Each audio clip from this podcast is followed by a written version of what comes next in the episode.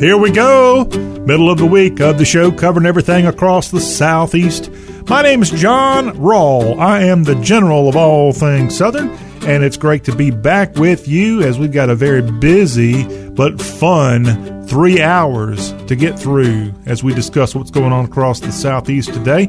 Your calls and texts are welcome. Our number is 803 816 1170. That is a number you can reach us any old time you feel like it. Whether you're catching us right now on one of the awesome radio stations that carry the Y'all Show each and every day, or if you're catching us in one of the podcast options that's available, appreciate you. And again, that number to connect to us is 803 816 1170. Those podcast options, by the way, we'll go ahead and remind you what they are Spotify, we're on the Apple Podcast. We're on Stitcher. We're on, a, and I got to double check this because I noticed the last time my phone updated, this app has dropped the radio portion of its app name. We're on the iHeart app, not iHeart Radio anymore. It's the iHeart app.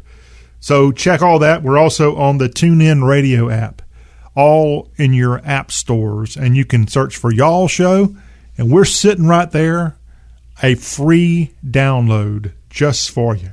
So check it out when you get a chance. Coming up on today's Y'all Show, we've got a look at news headlines from across the Southeast. And sadly, the COVID 19 numbers continue to climb, and they're climbing so much that several portions of the country, several portions of the South, are now looking at options in terms of what to do with so many dead bodies, as there's something called mobile morgues that funeral homes are going to be relying on as the highly contagious Delta variant continues to kill so many people. And I'll share that sad and just disturbing news in a second, and also bring you up to speed on the latest COVID 19 death counts across the Southeast. That's coming up. By the way, our national death toll from COVID 19 sits right at 650,000 Americans. More on COVID coming up. The governor of Texas on Tuesday, Governor Abbott, signed into law the new Republican voting restrictions. We'll get you an update from Austin on that. President Joe Biden this weekend will mark the 20th anniversary of the September 11th attacks President Biden is going to be visiting all three 9 11 sites. He'll be in New York, he'll be in Pennsylvania, and he'll be at the Pentagon. President Biden's wife's in the news. She's going back to work. We'll tell you what she's going to be doing and where she's going to be doing it in just a few minutes. Also, we have an update on Hurricane Ida as it came ashore in Louisiana early last week. The state of Louisiana has increased the death toll from Ida to 15, and I'll let you know where those latest numbers are coming from. If you're going to be on the coast of the Carolinas and or Virginia or anywhere in the Northeast in the next few days and you're going to try to hit the beach, be very careful of rip currents. Hurricane Larry is churning out in the Atlantic. We'll bring you some news on that today in our headlines as we work ourselves across the state's headlines.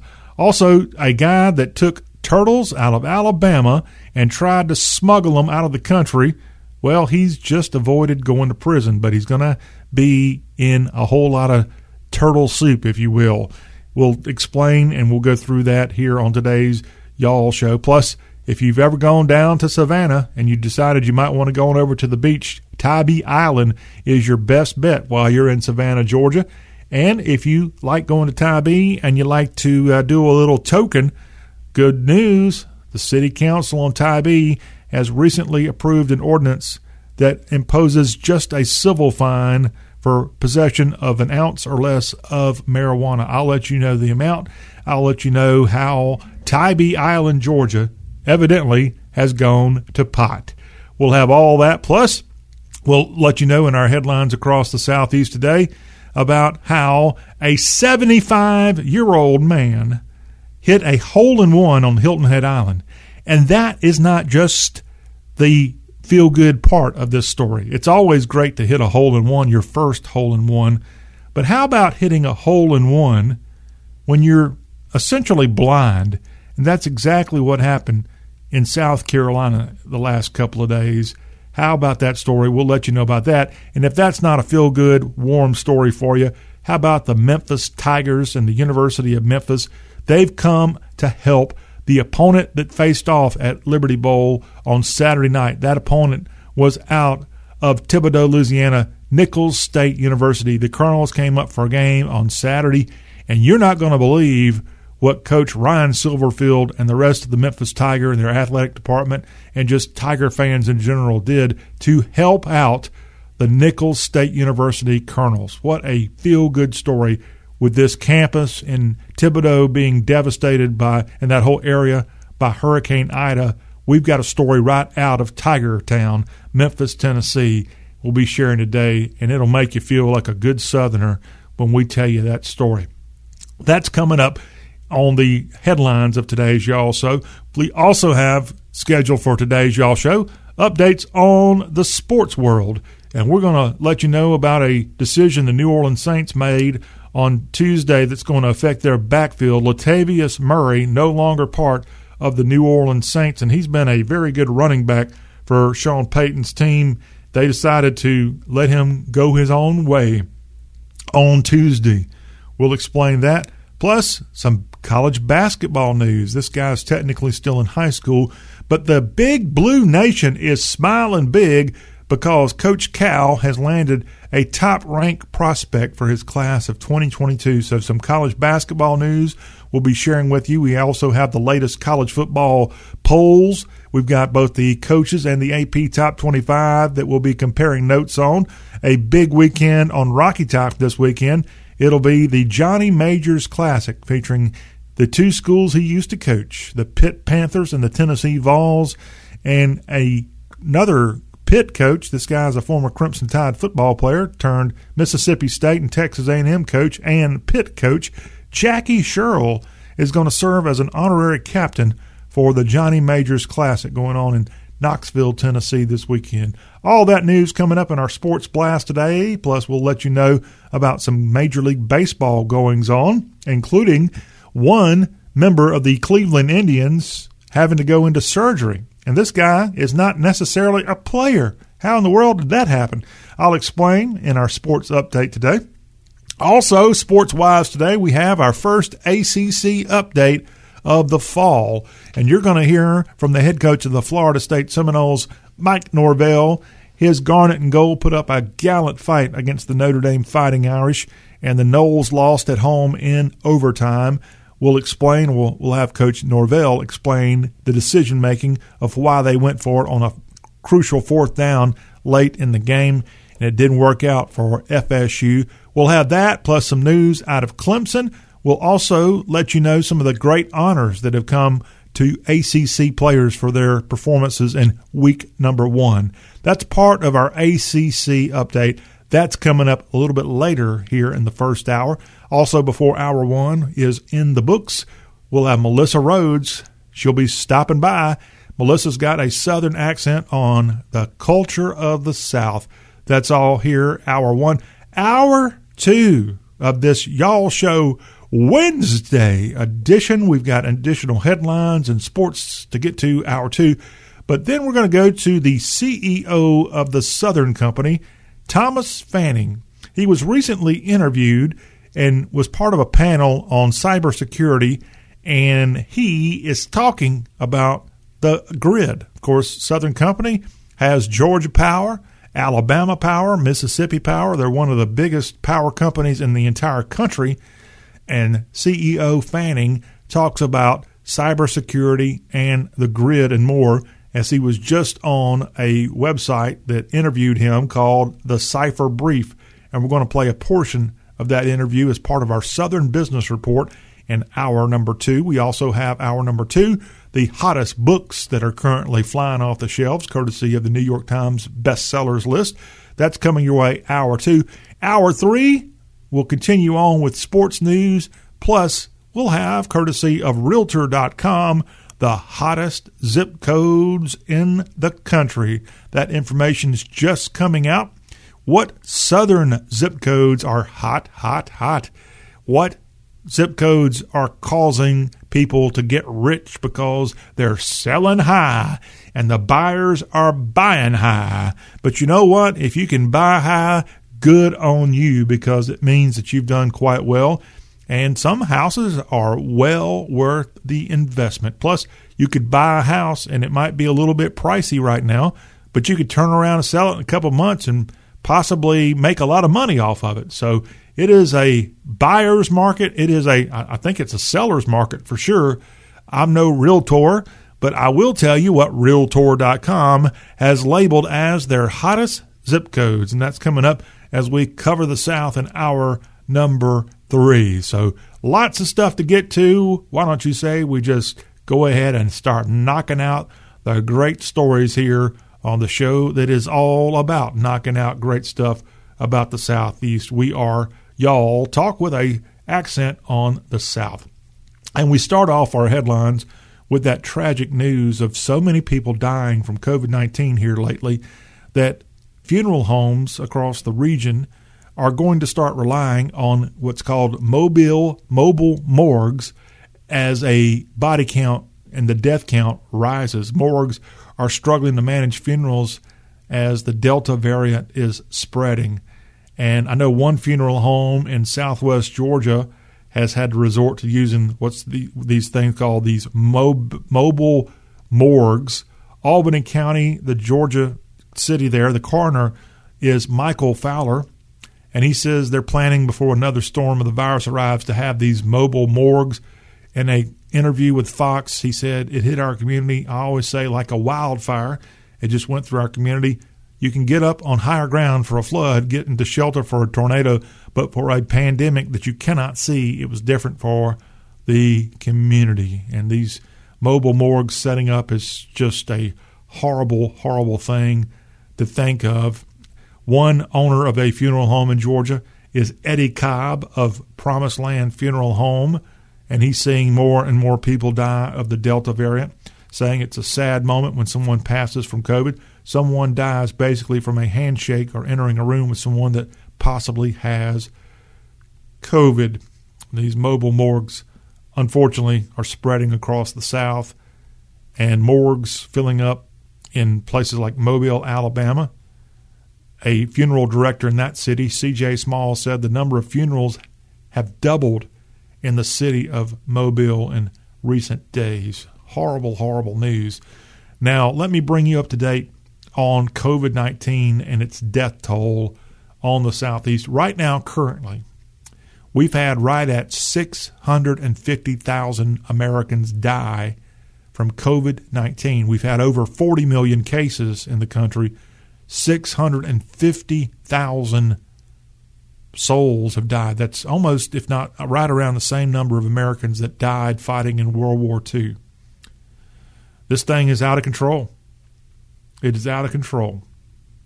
Now let's talk about each one of our southern states. Alabama has had over 12,000 deaths from COVID 19. 12,420 is the exact count. The state of Arkansas, from COVID 19 deaths, they've just surpassed 7,000. 7,070, the exact count in the natural state. In the Sunshine State, where they've seen over 3 million cases, 46,324 Floridians have passed away from COVID 19. Now to Georgia. Georgia has had just over 22,000 deaths from COVID 19. In the southern state of Kentucky, the bluegrass state has seen 7,910 deaths from COVID 19. Now to Louisiana, which has been hit really hard, and now Hurricane Ida's come through the state of Louisiana has seen just it's right at 13,000 deaths. Almost 12,800 have died in the state of Louisiana from COVID 19. In the state of Maryland, Maryland has now gone over 10,000 deaths. 10,094 people have died from the state of Maryland from COVID 19. In the state of Mississippi, Mississippi, which is far smaller than states like Maryland, Mississippi is nearly 9 9,000, 8,685 at last count in the Magnolia State. Those people have died from COVID 19.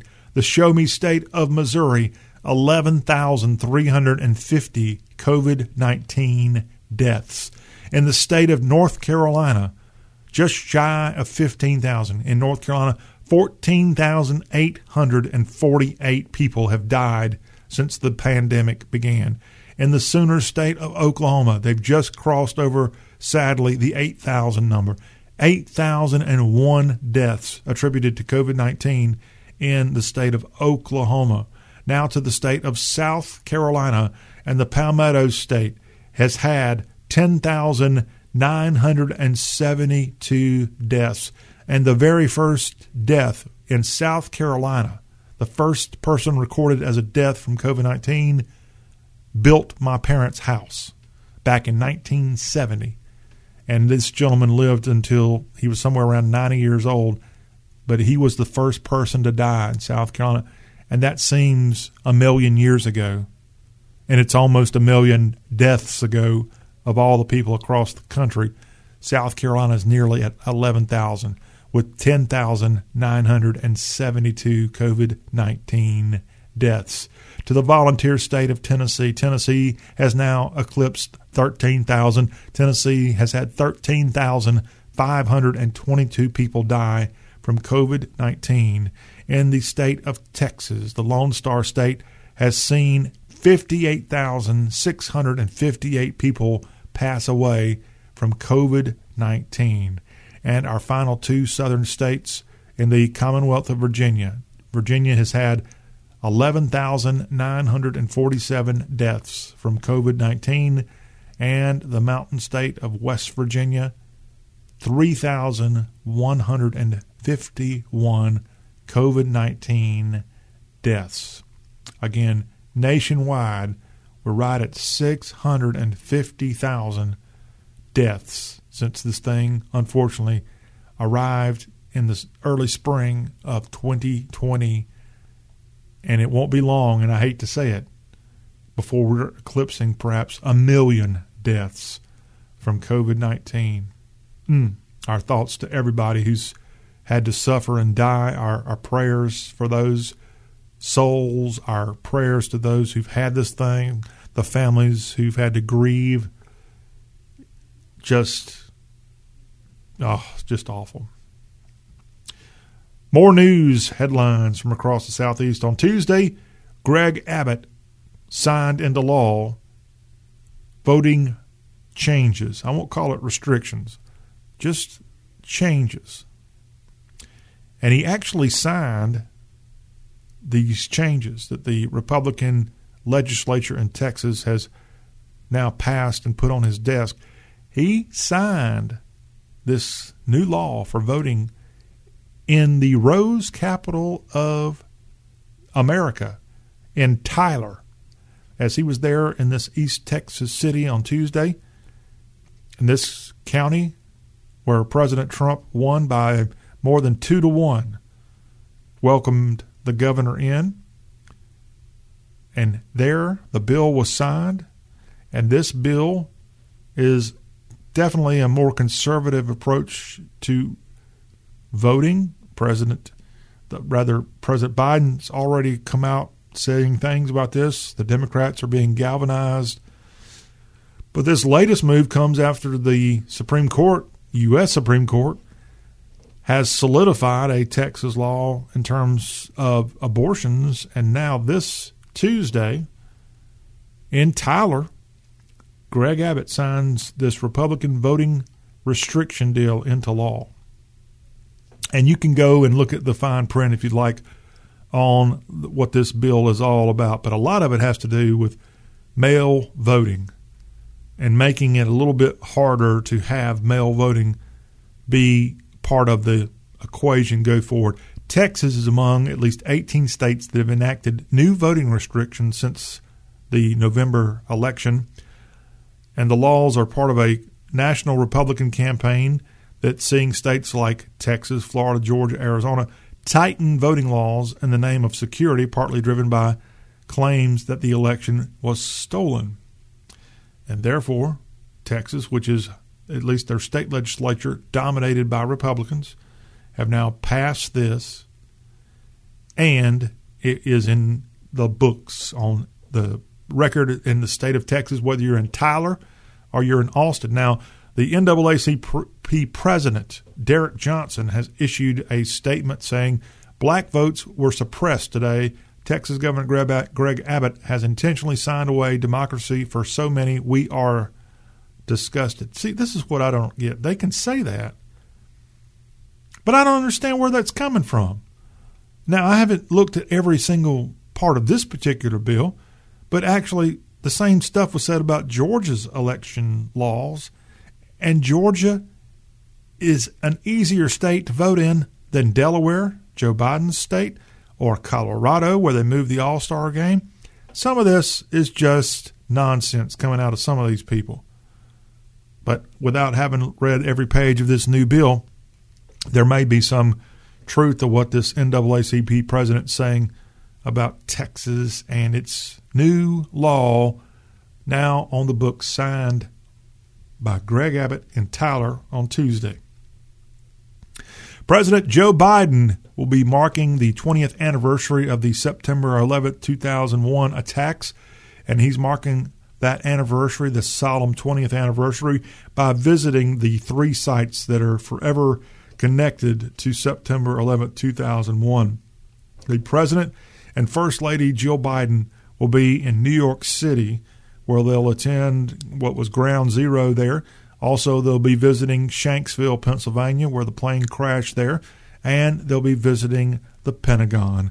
Vice President Kamala Harris and Doug Emhoff, her husband, also will be visiting Shanksville for a separate event, joining before the Bidens at the uh, Pentagon there. And so that's happening here as we get closer to the 20th anniversary on Saturday. And that's where President Biden on that one day, Saturday, on September 11th, 2021, 20 years later, he'll be scooting across the country going to these three different sites to remember the 20th anniversary of the deadly 9 11 strike upon the country. Speaking of President Joe Biden's wife, our President Joe Biden, President Joe Biden, hey, she could be the president, maybe. Maybe she is the president. We just don't know it. Pre, uh, the president's wife, Jill Biden, the first lady, did you hear she's got a new job? She's adding more duties to her schedule, and those duties actually come with a little bit of a paycheck. And she is going back into the classroom after months of teaching writing and English to community college students in boxes on a computer screen. The First Lady has resumed teaching in person she started Tuesday at a classroom at Northern Virginia Community College, a place she's worked since 2009. And Jill Biden is the first first lady to leave the White House to go work at a full-time job. I'm surprised there haven't been others in the past, mainly because it gives them something completely different to do and get out of that darn big place to live. And who wouldn't want to cross that bridge cross the Potomac and go over to lovely Northern Virginia and work at a community college. Well, that's what Jill Biden's now doing. The First Lady anxious to see her students in person after more than a year of virtual teaching brought on by COVID 19. The First Lady is kind of a big deal there at the college. So, yeah, congratulations to her. Maybe she won't go so crazy, stir crazy, if you will, being trapped inside the White House trapped inside a computer screen teaching her students there at Northern Virginia Community College, NVCC. And a good story to pass along here on today's Y'all Show. Real quickly, let me wrap up this first hour of news items. The state of Louisiana has added two more deaths to the death toll from Hurricane Ida. As on Tuesday, the Louisiana Department of Health confirming two additional deaths. The department says the St. Tammany Parish coroner confirmed two deaths in the parish that are considered storm related. The first, a 68 year old man who fell from a roof while making repairs caused by Hurricane Ida. The second death, a 71 year old man who died of a lack of oxygen during an extended power outage. And now, with those two additional deaths in the Pelican State, the Louisiana Department of Health has changed the death toll from Hurricane Ida, and that death toll now stands at 15. Coming up later in the show, I'm going to tell you about Hurricane Larry. Now, this doesn't it looked like pose a direct threat to the southeast coast or even the American coast, but there is a threat this week of dangerous rip currents, and I'll tell you where and what you can do to avoid that as we roll on with more of today's Y'all Show. When we come back after this break, we've got a quick look at some Southern sports news going on on this Tuesday. We've got a little bit of college basketball news to pass along coming from Big Blue Nation. Also, some news out of the New Orleans Saints. What's going on in the Big Easy? I'll have all that in our Southern Sports Update, and it's coming up next.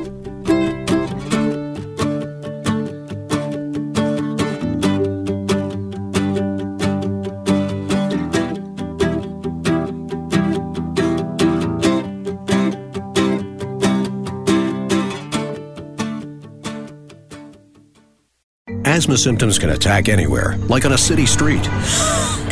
Now you can get fast relief anywhere with new improved Primatene Mist, the only FDA approved asthma inhaler available over the counter. So whether you need relief of symptoms at the park or at your kitchen table, Primatene Mist starts working quickly, opening up your airways to restore free breathing. For temporary relief of mild symptoms of intermittent asthma, use Primatene Mist and breathe easy again. Available at CVS, Rite Aid, and Walgreens. Use as directed.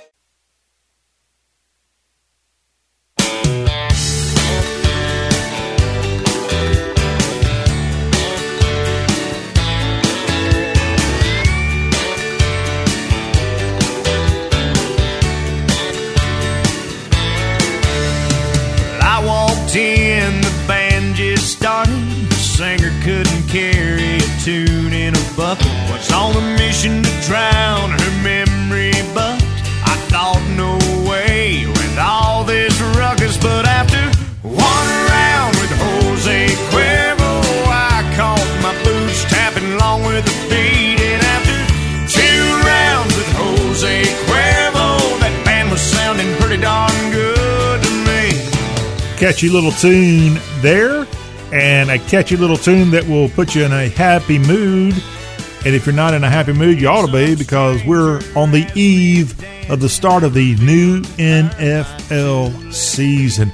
Hello, we're back on Y'all Talk with an accent on all things Southern. My name is John Rawl, and here is a little Southern sports news that we're going to be passing along, and we'll take you to New Orleans, where the Saints on Tuesday released veteran running back Latavius Murray. Now, get this the 31 year old was supposed to be making $3.15 million in salary and bonus this, this season. Well, the Saints wanted to do a little bargaining with him. They wanted him to take a reduction in pay, and Latavius Murray said, I don't think so. So, guess what? The Saints, due to his not willing to play ball and take a pay cut, and the fact that, let's be honest, second year running back Tony Jones Jr. has looked really good, especially in the preseason. And Sean Payton and the Saints Thinking Trust decided to let Murray go on down the mighty Mississippi to somewhere else. And they ended up cutting him releasing him. And that role of running back now goes to Tony Jones Jr., who's been in a backup role, but he is now going to be carrying a lot of the a lot of the rock for the New Orleans Saints. And now this great running back they've had, Latavius Murray, without a football team as we sit here right now. Something tells me he will be picked up but he didn't want to take that pay cut as he was supposed to be making $3.15 million in salary and bonuses just this season alone. And when you don't play ball, you end up getting put out there, and somebody's likely going to get him sooner than later. But that the news from the Saints on Tuesday. Don't forget, Thursday, you got the NFL season kicking off. It's the Dallas Cowboys and the Tampa Bay Super Bowl defending Buccaneers. This game set for a big time start Thursday night from Tampa. Are you going to tune in? Are you going to watch this? I don't know quite what the folks out in Vegas are saying right now, but I think they've got Tampa Bay more than a touchdown favorite. This game is going to kick off on NBC at 8:20 Eastern, 7:20 Central Time from Raymond James Stadium on Thursday. And I looked at the college football schedule. There's really not much going on Thursday college football. I think college has surrendered Thursday to let the NFL get its big bang and their season going. There's going to be some college fun. Friday night, we'll tell you more college stuff here in a second. Let me tell you right now about some college basketball. Y'all heard of Shaedon Sharpe? He is a top ranked college basketball prospect. He's part of the high school class of 2022 and the number one prospect in the ESPN class of 2022 committed Tuesday to John Calipari and the Kentucky Wildcats. Sharpe was looking at other schools like Arizona, Kansas, and Oklahoma State, and he has decided to cast his future with the Big Blue Nation. He becomes Kentucky's first top five commitment since Bam Adebayo back in 2016 and the first number one prospect John Calipari has recruited since Nerlens Noel. That was nearly 10 years ago, back in 2012. So a big, big pickup getting Shaedon Sharpe to come be a part of the Kentucky Wildcats. Now, this is assuming that he'll get out of high school on time. and He doesn't change his mind once again. But this guy is a Canadian born shooting guard who averages over 22 points and 5.8 rebounds a game. And looks like he's going to be hanging out in Lexington, Kentucky pretty darn soon. Shaedon Sharpe, good luck, youngster, and good luck with the Big Blue Nation. A Big Blue Nation, by the way, that is desperate to get back to the mountaintop of college basketball. It's been a while, Kentucky. It's been way too long for many of you, and perhaps SS Shaedon Sharpe is going to be a sharp shooter for UK in the future. Now to some college football news, and the rankings were released on Tuesday. The latest polls out: Alabama, Georgia, Ohio State, Oklahoma, Texas A&M. Those are your top fives in both the AP and coaches poll. I repeat, number one in both polls, Alabama. Number two, Georgia. Number three, Ohio State. Number four, Oklahoma. Oklahoma went down. They barely escaped with a victory against Tulane. And Texas A&M checks in at number five. Clemson has dropped all the way down to six. Now there are some discrepancies going forward. Cincinnati checks in at seven in the AP poll, while Notre Dame, which had to just get past FSU, they're number seven in the coaches poll. Notre Dame's eight in the AP, eight in the coaches poll. The Bearcats, number nine, Iowa State. Iowa State barely got past Northern Iowa. Probably should have lost. They got a tough game as the Cyhawk series is going to be in Ames this weekend. Iowa State versus the Hawkeyes.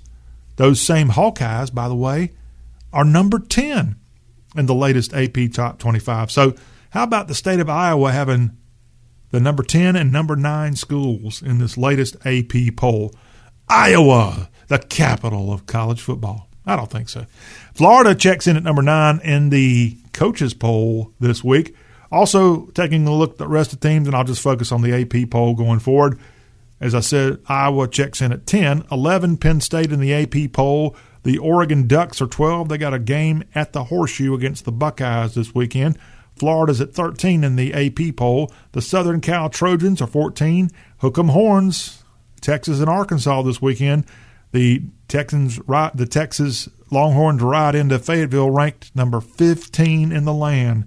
UCLA, which was not even ranked after they destroyed LSU last week, the Bruins move up. They are number 16 in the latest AP poll. Coastal Carolina, week one, they demolished the Citadel Bulldogs out of the FCS's Southern Conference. And when you beat the Citadel, you get to move up five spots. Coastal Carolina, the Chanticleers, are number 17 in the country. Wisconsin, which got embarrassed at home, they are in the 18 spot, dropping all the way down from 12 the previous week. Virginia Tech, they look mighty impressive in their victory over North Carolina. The Hokies check in at number 19. The Mississippi Landsharks defeated Louisville Labor Day night, and the Sharks have moved into the top 25 of AP's top 25, and Lane Kiffin's squad is number 20 in this latest poll. Utah checks in at number 21. The Miami Hurricanes, which really got embarrassed by Alabama, but you know, Alabama's a pretty good school. Don't want to pick on Miami too much. 22 is the Hurricanes' position this week. The Sun Devils check in at number 23. North Carolina, which got embarrassed inside Lane Stadium, they are number 24. And congratulations to Coach Harsin and the Auburn Tigers. War Eagle to you, Auburn. Auburn moves in at number 25 in the latest college football poll. We've got more sports to talk about as we go along in today's Y'all Show. When we come back, though, we're going to keep sports going a little bit longer. We're going to have an ACC update, and you'll hear from Mike Norvell, coach of the Florida State Seminoles, and I'll also let you know about some news coming out of the Clemson's football camp. What is going on there with a certain Tiger football player? It's ACC Talk, and it's coming up next as this first hour of the show about the South continues.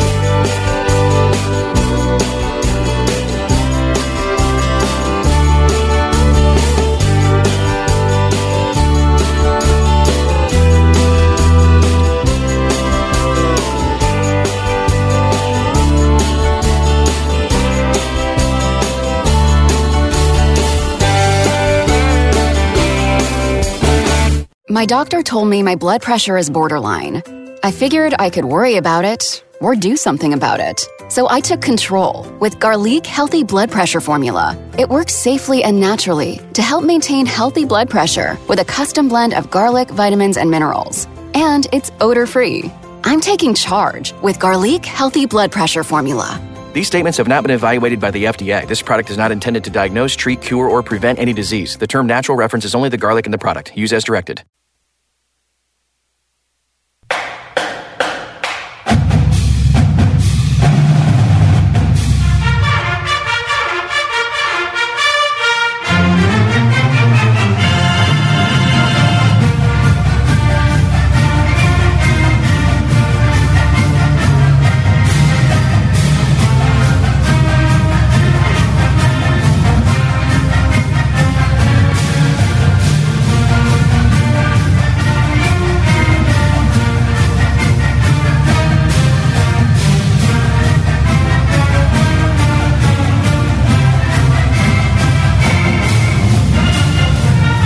We're back on talk with an accent on all things Southern. Time now for a little Atlantic Coast Conference spotlight. We'll have an SEC spotlight on our Thursdays of the Y'all Show. And when you go and beat North Carolina in your opener, and you do it on national TV, you get your fight song played. How about you, Hokies?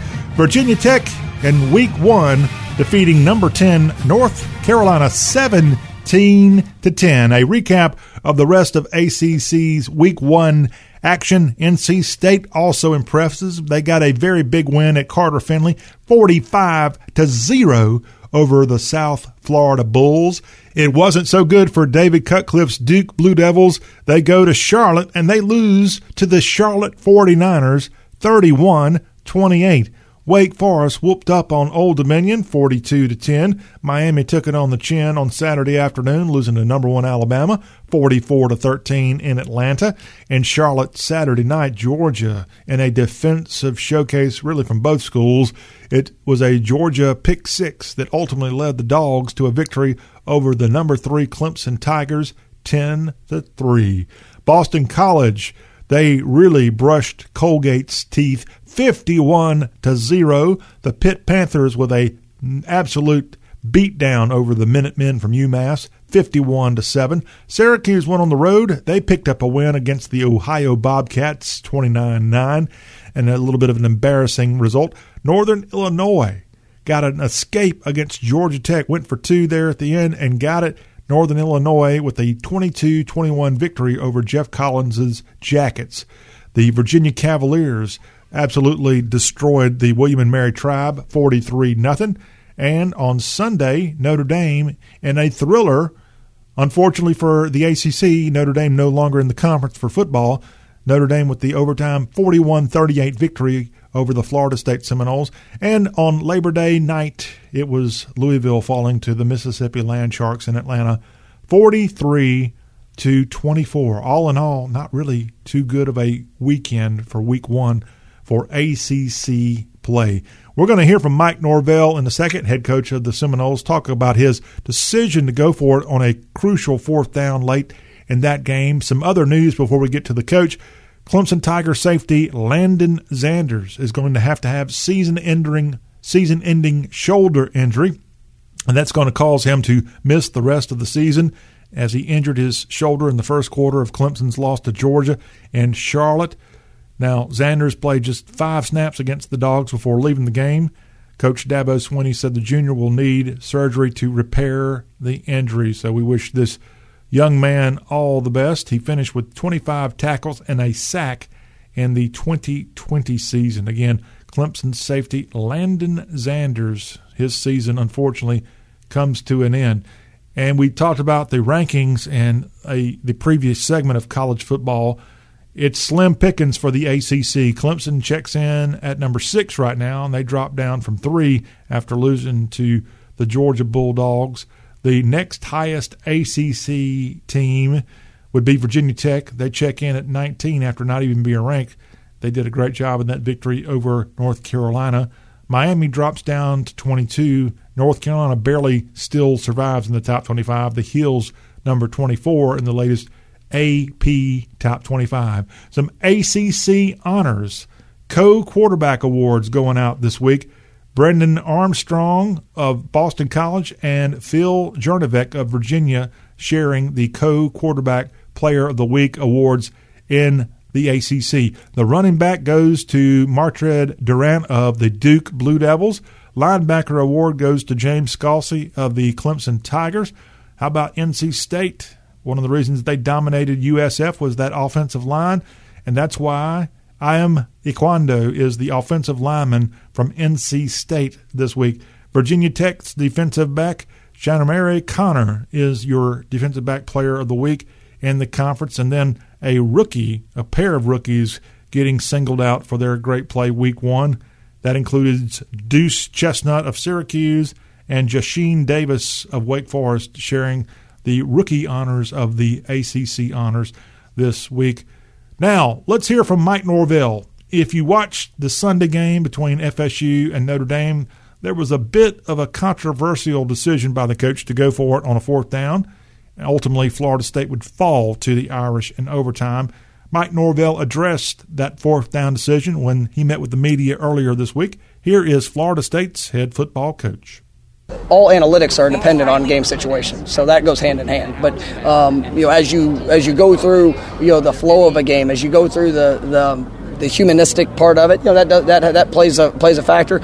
Um, you know, I, I, coach games to win games. I don't. Um, that's that's what we want to do. Um, you know, we're going to be we're going to be smart. There's things that uh, um, as as we go into it, you know, I'm going to have a feel for for you know how I want to attack, what we want to do. Um, you know, and, and I reevaluate every every decision that's made throughout the course of the game to make sure that, that I'm putting our guys in the best position to win. But I've got a I got a lot of faith in in, in how our guys are going to play and how we're going to execute and. You know there was there was a situation we gave up a uh, you know we were in a very uh, short field there defensively uh, because of one of those decisions. But um, you know, going back, I mean, we were we were we were in a in a go situation, and you know, we're trying to continue a, uh, you know a drive and a possession. But you know, at the end of the day, I've got I've got the utmost faith in our in our defense. If it doesn't work out, that they're going to be able to get the stop, and uh, you know that's where we just have to continue to play that complementary football. Um, and, and, our guys understand that, and they, they know how, how we're going to coach and uh, and the way we're going to try to attack. And that was second year man at Florida State. Coach Norvell talking about that tough loss to Notre Dame on Sunday. As far as ACC play for this week number two, Duke's got North Carolina A&T at Wallace Wade Stadium. That is a Friday night contest. On Saturday, Illinois visits Virginia. Pitt is going to be on Rocky Top to take on the Tennessee Vols. Kennesaw State visits Georgia Tech. Norfolk State and Wake Forest get together at Truist Field. MTSU will be in Lane Stadium to take on number 19 Virginia Tech. Rutgers and Syracuse, and kind of a flashback to the Big East days. That game taking place at the Carrier Dome on the ACC network Saturday afternoon. BC will be traveling to Amherst to take on UMass. South Carolina State, the Bulldogs from Orangeburg will be visiting Memorial Stadium, Memorial Stadium to visit the Clemson Tigers Saturday afternoon. Appalachian State and Miami play an ESPNU contest late on Saturday afternoon. How about this one? This would ought to be real exciting. NC State travels to SEC country. They are playing in cowbell country. Mississippi State welcomes in NC State for a game this weekend. Louisville and the Eastern Kentucky Colonels get together Saturday evening. Georgia State and North Carolina play Saturday night, and the Jacksonville State Gamecocks are going to be Mike Norvell's opponent at Doak Campbell Stadium late on Saturday afternoon slash evening. And that's a look at ACC news. We'll wrap up this first hour of our Wednesday Y'all show. Melissa Rhodes has a Southern accent on Southern culture coming up next.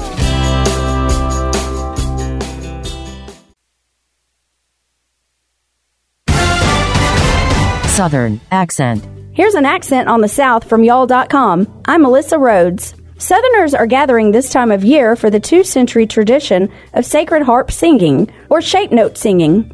It is performed a cappella and originated in New England before heading south before the Civil War. In recent years, the singing style has become an event at gatherings across the region. Sacred Harp's tradition of the singing master is still carried on today, and singing masters from traditional sacred harp regions often travel outside the South to teach. In recent years, a summer camp, Camp Fasola, has been established in Huntsville, Alabama, at which newcomers can learn to sing sacred harp.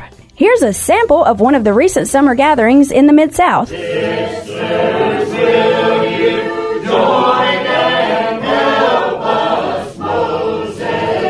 Sacred harp singing, an angelic sound. Southern history, fun, and more at y'all.com. All right, I like that. Don't you like that sacred harp sound? It is rather angelic. Melissa, thank you for offering that to us. And that'll wrap up the first hour of our conversation about Dixie. Hour two, we've got some business news to pass along. Thomas Fanning is the CEO of the Southern Company out of Atlanta, and he's going to be talking about cybersecurity and a whole lot more. Plus, we'll take a look at the hot selling books as part of our Southern Book Report. That's all coming up in number two hour of the show that's number one in your heart. It is the Y'all Show.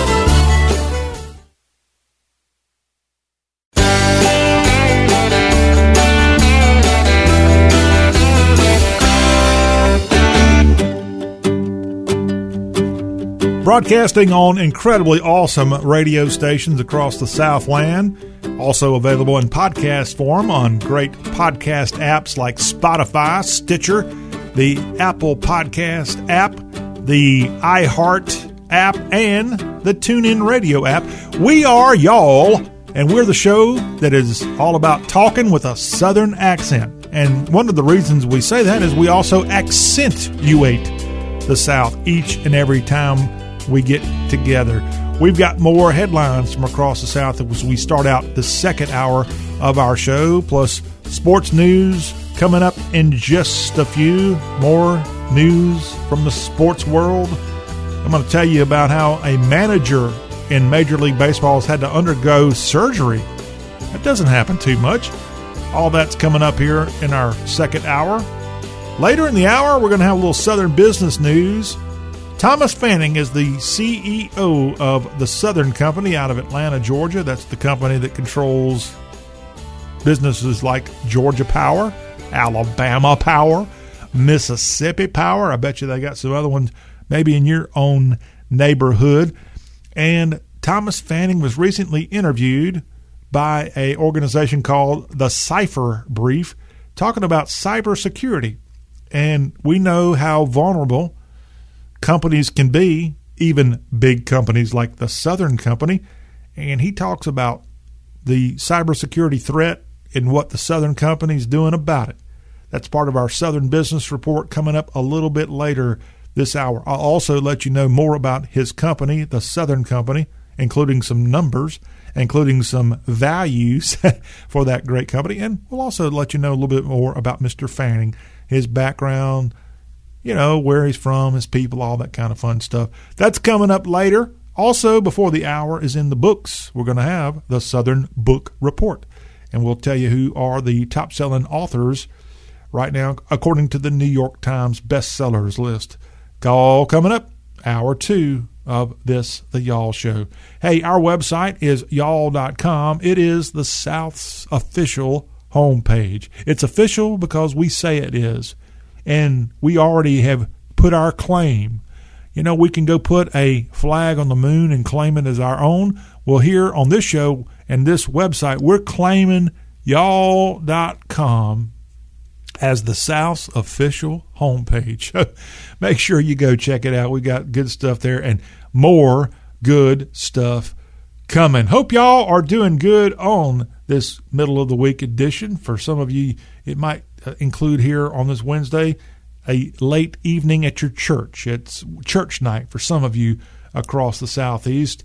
I don't know what else is going on. I guess it's the calm before the storm here on this Wednesday as starting Thursday, NFL action is underway with the Cowboys and the Buccaneers. So Thursdays beyond for about five months here are going to be clobbered up with football, professional football on most occasions. So enjoy it one last maybe weeknight out before you start having MAC action of that conference with all those uh, meaningless Yankee teams playing, but they love to play on a Wednesday night for whatever crazy reason. So enjoy the fun here as we are here on this, the eighth day of September. And of course, if you know it's September 8th, we're only a couple of days away. Saturday marks the 20th anniversary of the September 11th attack on this country. And speaking of that attack, President Joe Biden is going to be going to the three sites of which that date will forever be connected to. As on Saturday, the president and his wife, Jill, the first lady, are going to be traveling to New York City, where Ground Zero is the site of the Twin Towers collapsing. And that's going to be a very hard day for the country to have that 20 years. 20 years have gone on, and we've been through 20 years. We've been through two wars, essentially, fighting in both Iraq and Afghanistan. Iraq Part of the reason that war was fought was because of the September 11th attack or the threat that it could happen again or multiple reasons. But it all ties in the war on terror. And then you've got Afghanistan, which we just literally had troops leave there in the last few weeks. And that war supposedly has come to an end. If you know anything about that part of the world, if you know anything about threats and danger, I think we will likely be back in some way, shape, or form, maybe with drone attacks or something else in that nation in the very near future, unfortunately. I hope I'm wrong. Hope I'm wrong. But again, President Biden on Saturday will be visiting not only New York City, where the September 11th planes took down the Twin Towers there at the World Trade Center, but he also will be going to Shanksville in Pennsylvania. That was the site of that plane that crashed there, brought down there by some brave people who ultimately decided it was better to bring the plane down than to try to have it crash into. I think that was scheduled for the White House back on September 11th of 2001, either the White House or the U.S. Capitol. I can't remember. I I know there's a movie. I've not seen that movie, but uh, President Biden going to Pennsylvania, and then he'll also visit the Pentagon, where a lot of people got killed there when the plane crashed into the Pentagon on September 11th, 2001. And as we now reach that 20 year anniversary, if you happen to be 30 years old or older, you should have a recollection of that dark day in our nation's history. If you weren't around for December 7th, 1941. This is most likely the most remem- remembered day, or if you weren't around, November 22nd of 1963 for President Kennedy, Kennedy's assassination. This is your biggest day to recall of a tragedy happening to this country. Where were you when the world stopped turning? And that's the song that we'll be playing Friday as part of our Friday Free for Y'all, where we always play a song. And Alan Jackson put that out just a few months after September 11th. I think I'm going to give a bonus play that day of another song that I actually had a hand in creating, a hand in promoting more than creating. And I'll try to remember to play that on our Friday Free for Y'all, a song that got put out on country radio and more. It's the only song I've ever been a part of in an effort like that. And uh, it came out just days after September 11th. So we'll have to give you the inside scoop on that one, as well as the Alan Jackson song. So that again, where were you? Where were you? We'll talk about that more as we go forward in the week ahead of this. Just uh, hard to believe we lost that many people. Hard to believe it's been 20 years. For goodness sakes. Update from Hurricane Ida on Tuesday. The Louisiana Department of Health adding two more people to their death toll. Now 15 people in the state of Louisiana listed as deaths attributed to Hurricane Ida passing through. The latest deaths a man who fell from a roof while making repairs, and another man who died of a lack of oxygen during the extended power outage that's been going on in Louisiana. So 15 deaths just in the state of Louisiana and dozens of deaths in the northeast of the country.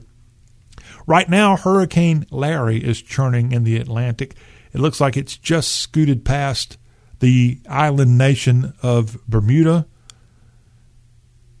but it's going to be a danger to Atlantic Canada, Nova Scotia, and that area of that nation. Now, the National Weather Service is warning that swells from Larry are going to create dangerous rip currents those rip currents started Tuesday and are going to go for a few days. So be extra careful if you're going to the Outer Banks or other locations along the United States east coast. The storm isn't expected to make landfall in this country, but it will be felt its impact along the eastern coast, the east coast, the Atlantic coast. Outer Banks beaches in North Carolina from Pea Island down to Cape Lookout are going to have a high rip current risk. That means powerful and numerous rip currents are expected, and everyone should stay out of the water. They're going ahead and just saying it stay out of the water. Because this is a powerful hurricane out there in the Atlantic right now, Larry. It just luckily spinning where it's not going to affect the United States, and it may not even affect Canada, and that's a good thing. Hopefully, it'll just die out somewhere in the ocean. Moderate rip currents are expected from Duck through Nag's Head and from Shackelford Banks through North Topsail Beach. That means only experienced swimmers who know how to escape a rip current should enter the water. Scary stuff out there, especially North Carolina, Virginia, and more. Be extra careful as rip currents are the big threat this week with Larry passing by out in the Atlantic coast. Sad news from a guy from Oklahoma, Erik Cowie, a zookeeper off the TV show Tiger King has died in New York City at the age of 53. An autopsy was going to determine how the 53 year old died, but the source who informed people about the death of this Netflix show star, the show again, Tiger King, he was found dead in a Brooklyn apartment. A police source is saying no foul play is suspected and it appears he died from natural causes.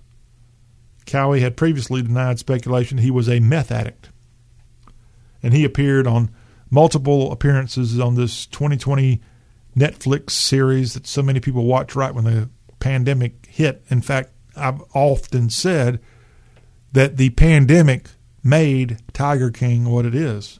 People started watching this thing, and some people got addicted. And I can raise my hand and proudly tell you, I have not seen Tiger King, And you know what? It's not on my schedule to view. But unfortunately, this guy again, who has the connection to Oklahoma, I'm not sure why he was in Brooklyn, but he was, and he died there. And he was from Oklahoma. Of course, on that show, he was there starring alongside Joe Exotic, who was convicted of trying to hire someone to murder an animal rights activist in Florida and also of 17 wildlife charges. Joe Exotic was sentenced two months ago to 22 years in federal prison. I wasn't aware of that. During the trial, Mr. Cowie, who just passed away, testified that he knew cats were getting shot on the day in 2017 when, according to the federal government, five tigers were killed by Joe Exotic. Hmm. Erik Cowie from Tiger King, a zookeeper, has died at the age of 53 while in Brooklyn. Another animal related story to tell you about this guy somehow has escaped going to jail, but a man from Shanghai, China, Yung Zi, purchased hundreds of endangered turtles and tried to have them shipped, sometime using other people. Tried to ship them to Hong Kong by mail or airline flights. And an investigation by the U.S. Fish and Wildlife Services ultimately caught this guy from Shanghai. And a 30 year old California man accused of running a turtle smuggling scheme was now sentenced to probation in a federal court in Oregon. And it might be the same guy, Yun Zi. Maybe he lived in both Shanghai and in Oregon. But here's the story. He was sentenced just last week to five years of federal probation, 500 hours of community service, and a $15,000 fine. And he was getting these turtles, purchasing them, and he was getting them from reptile shops, many of which were in the South. He got 769 turtles from reptile shops from May of 2017 until October of 2018. And got them from reptile shops in Alabama, Florida, Kentucky, North and South Carolina, and several other states like California. And then after he bought them, he tried to transport them overseas. These turtles, protected by the Convention on International Trade in Endangered Species of Wild Fauna and Flora, that's an international treaty that protects animal and plant species from exploitation and trade. Turtle species that he tried to ship and do other things with included the Florida box turtle, the eastern box turtle, the North American wood turtle, diamondback terrapins, and more.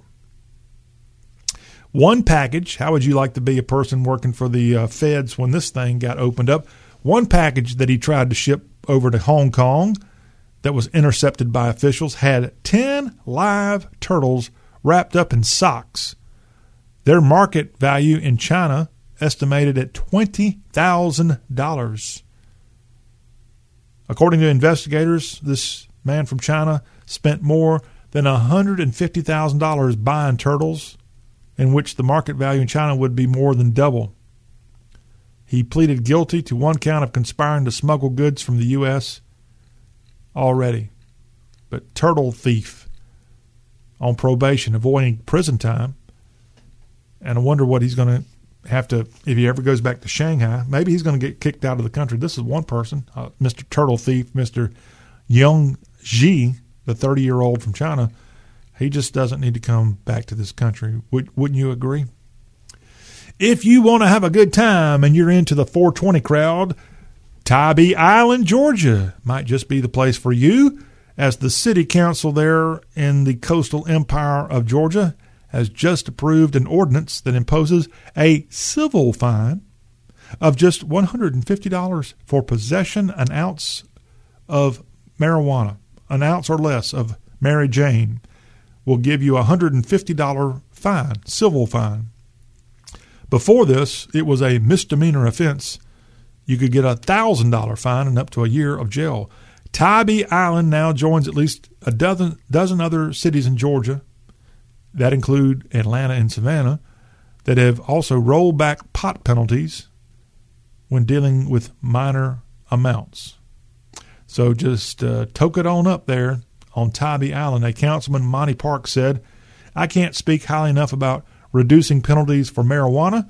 One of the key parts about this ordinance is that we are not just reducing the fine, we are reducing it from a misdemeanor to a civil penalty. I think it's a racket. I think it's a way to make this city, the city of Tybee, the town of Tybee Island, get a bunch of money. I, I'm sure they're going to go out and enforce it. And the state and the feds never even will find out about it. It's going to be a little uh, kitty, perhaps, uh, set up for Tybee Island, Georgia. That's what a lot of towns do, but they don't do it necessarily off a pot. They do it off of speed traps. Oh, how well I know about a certain town and its speed trap trap and its absolute ridiculous way of operating. I bet you you know a few of those types of cities and towns too, come to think of it. You know, the places where you go through, they stop you for going a mile over the speed limit. Then they say, well, uh, you can come back here on a certain day and go to our little court. And if you just pay the $100, the $150, or whatever the amount is, this won't even go on your record. That's wrong. That's just wrong. But that is pretty evidently pretty commonplace in several portions of the South, I must say. I know I'm not too happy about it. Can you tell? All right, let me tell you about a billionaire. This is a weird story that I saw earlier the week. A billionaire is trying to create a city called Telosa, a ut- utopian city of the future where you'll have, oh, it's going to be great. You'll have schools and places to work, and your local shops will be less than 15 minutes away from your house. Well, Telosa is not up and going yet. It's the brainchild of Jet.com founder Marc Lore, who's worked as an executive at Walmart in the old days. Oh, Marc Lore, what are you going to do with your money? This is an idea of Mr. Lore, and he's a billionaire, and he is currently scouting out locations across the country to build his utopian city from the ground up. Could this be you? Could this be your neighborhood? The city he hopes would grow substan- subs, subs, I was going to say substantially, but the words on here sustainably. I guess it's going to require or use a lot of green energy. Telosa would grow over the next 40 years to become 150,000 acres and have 5 million people. That's bigger than that's bigger than pretty big cities we've got here in the, in the south like Nashville and Memphis, bigger than those cities. Bigger than oh goodness, I guess Jacksonville, Florida is bigger. It's bigger than that. Uh, Marc Lore. Okay, the city will be centered around a new iteration of capitalism he calls equitism. And that's the idea that the whole society shares in success equally, rather than a model in which success for a few fosters a growing equality gap. The name of the city, Telosa, refers to the Greek concept of something fulfilling its highest intended purpose. I don't know what this guy's all about, but he's got some diagrams up. It looks kind of freaky. And he's using China as an example of how, if you know anything about China today, they have had cities spring up out of nowhere in the last 20, 30 years, and they have millions of residents in these cities in China. And they have these gigantic skyscrapers. And probably just 25 years ago, there wasn't anything there but maybe a field. So the idea is not completely crazy, but doing that here in this country now, that's, that's a whole nother animal. Okay, Lore's team is out scouting a location for Telosa as we speak. And they've got a couple of western states like Nevada, Utah, Idaho, Arizona listed, but he's also looking at a location in Texas and possibly somewhere in the Appalachian region. Well, that could be a bunch of southern states there. Could even go on up into the northeast. But that is his goal. I would think if you're going to move away from where you are now to move to a place like the future city of Telosa, it probably needs to be in a pretty cool location. I can't imagine this thing being in the desert. I still don't understand how people made Phoenix, Arizona, and that area, or Las Vegas, what those cities are. How could a huge city be essentially founded in the middle of dirt in places where there's not a lot of water? Maybe he needs to put this thing in California and have Californians move away from Los Angeles where and go to somewhere where there's water. Maybe he needs to do it in another country. Come to think of it, oh man, what a uh, what a what a weird story here to pass along to you on this Wednesday y'all show, and and maybe Telosa's going to become reality before we know it here, and we'll report on it 50 years from now right here. And we may end up moving our y'all show and y'all.com worldwide headquarters to Telosa where will they be speaking with a southern accent in this futuristic city? Stay tuned. We'll tell you. We've got more of the show about the South coming up. Also, we got more fun stuff as we go forward in today's Y'all Show. Before we get out of here, I'm going to go ahead and just give you a couple of really cool stories coming forward that we'll tell you in the final hour. One involves a 75 year old man who's mostly blind hitting his first hole in one on the golf course at Hilton Head Island. Isn't that a great feel good story? You know, that is a good story. But it might be aced, to use a hole in one terminology. It might be a little bit more aced by the Memphis Tigers. The Memphis Tigers football team played a game this past Saturday night at Memphis's Liberty Bowl. They played the Nicholls State Colonels, a team from Hurricane Ida devastated Thibodaux, Louisiana.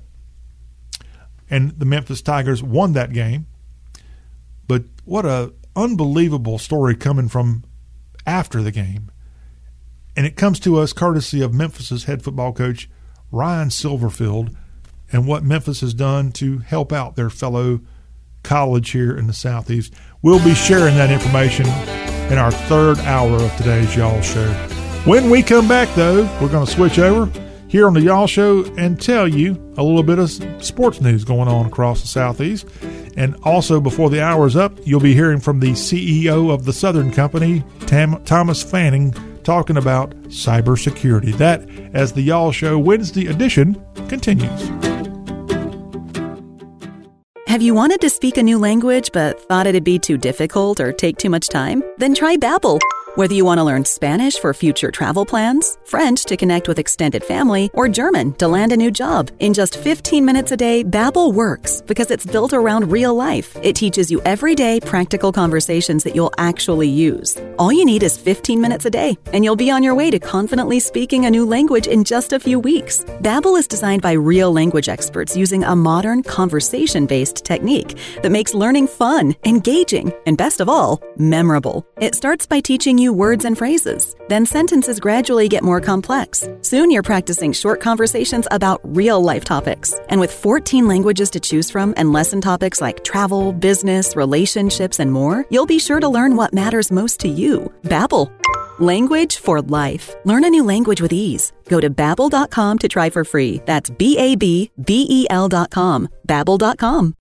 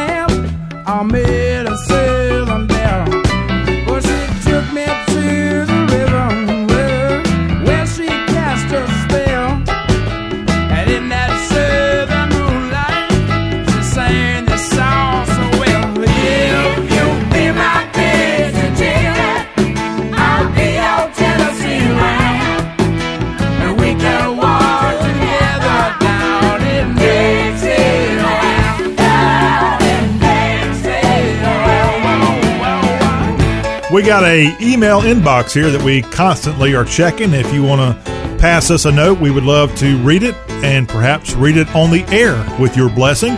That email inbox that we have here at the Y'all Show, Talk with a Southern Accent, is mail, M A I L, mail at y'all.com. Love to hear from you here. Continuing on with the fun here in the second hour, a look at some sports news across the country and across the Southland.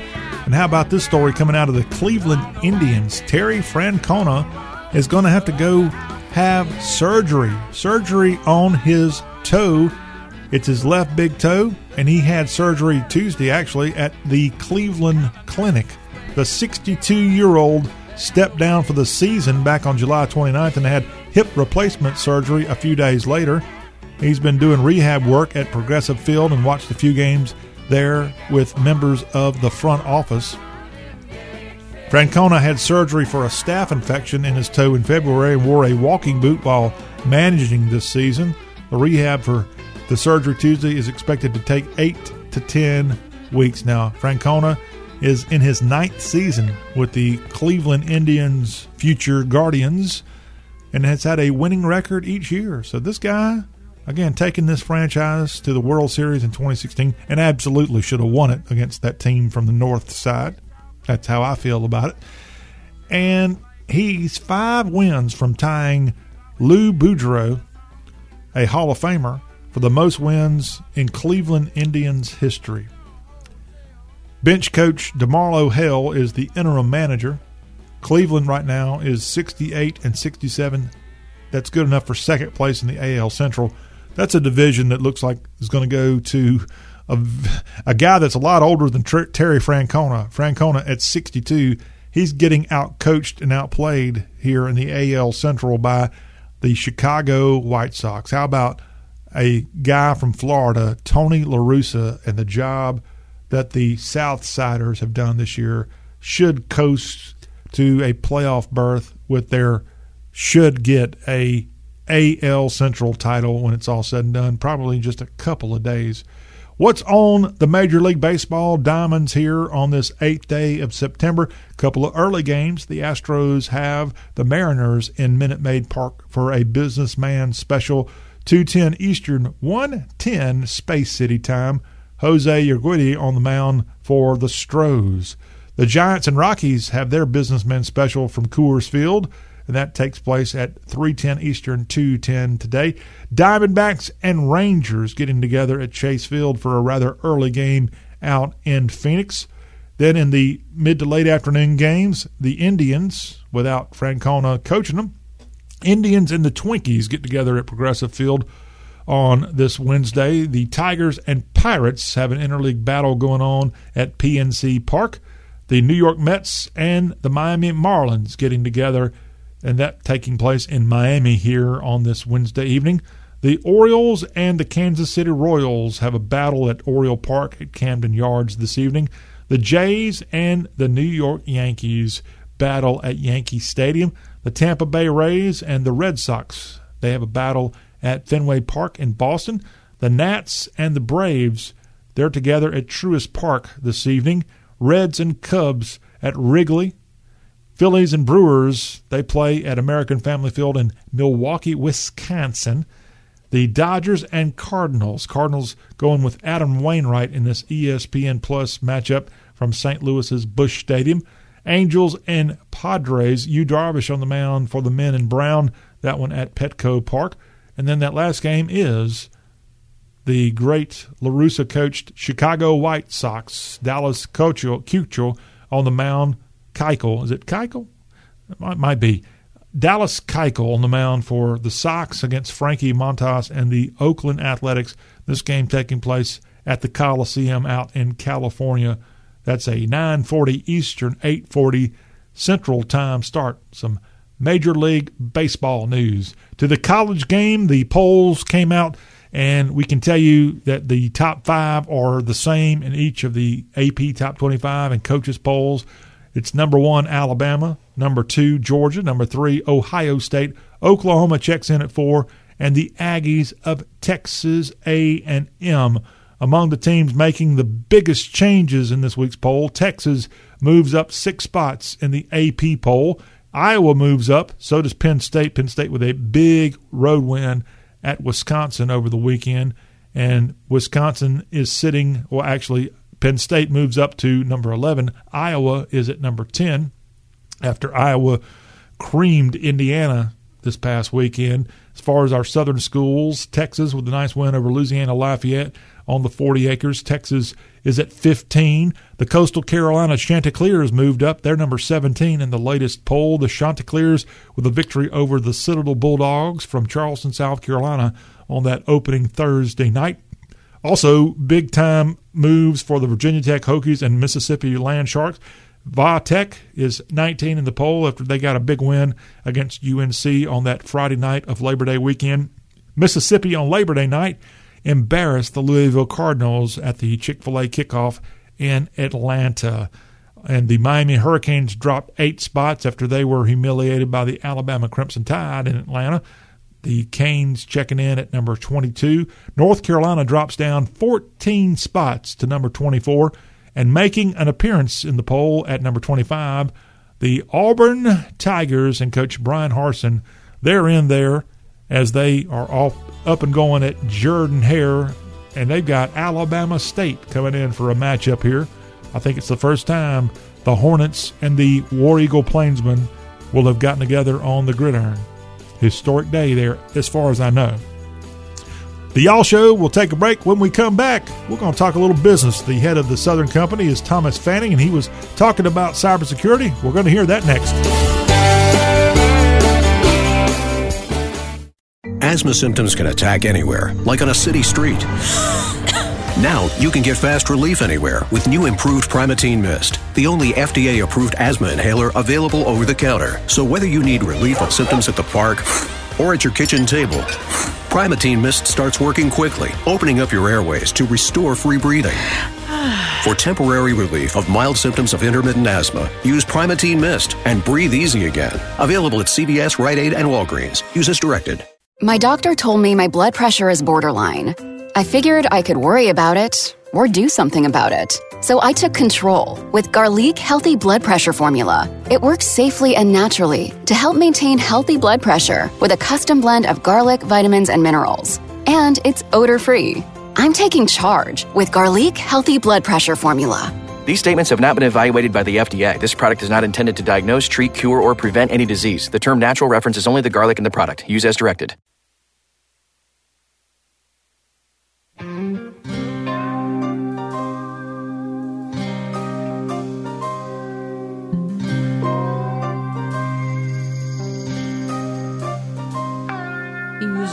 Way home from Candletop. Been two weeks gone, and he thought he'd stop at Webb's and have him a drink before he went on to her.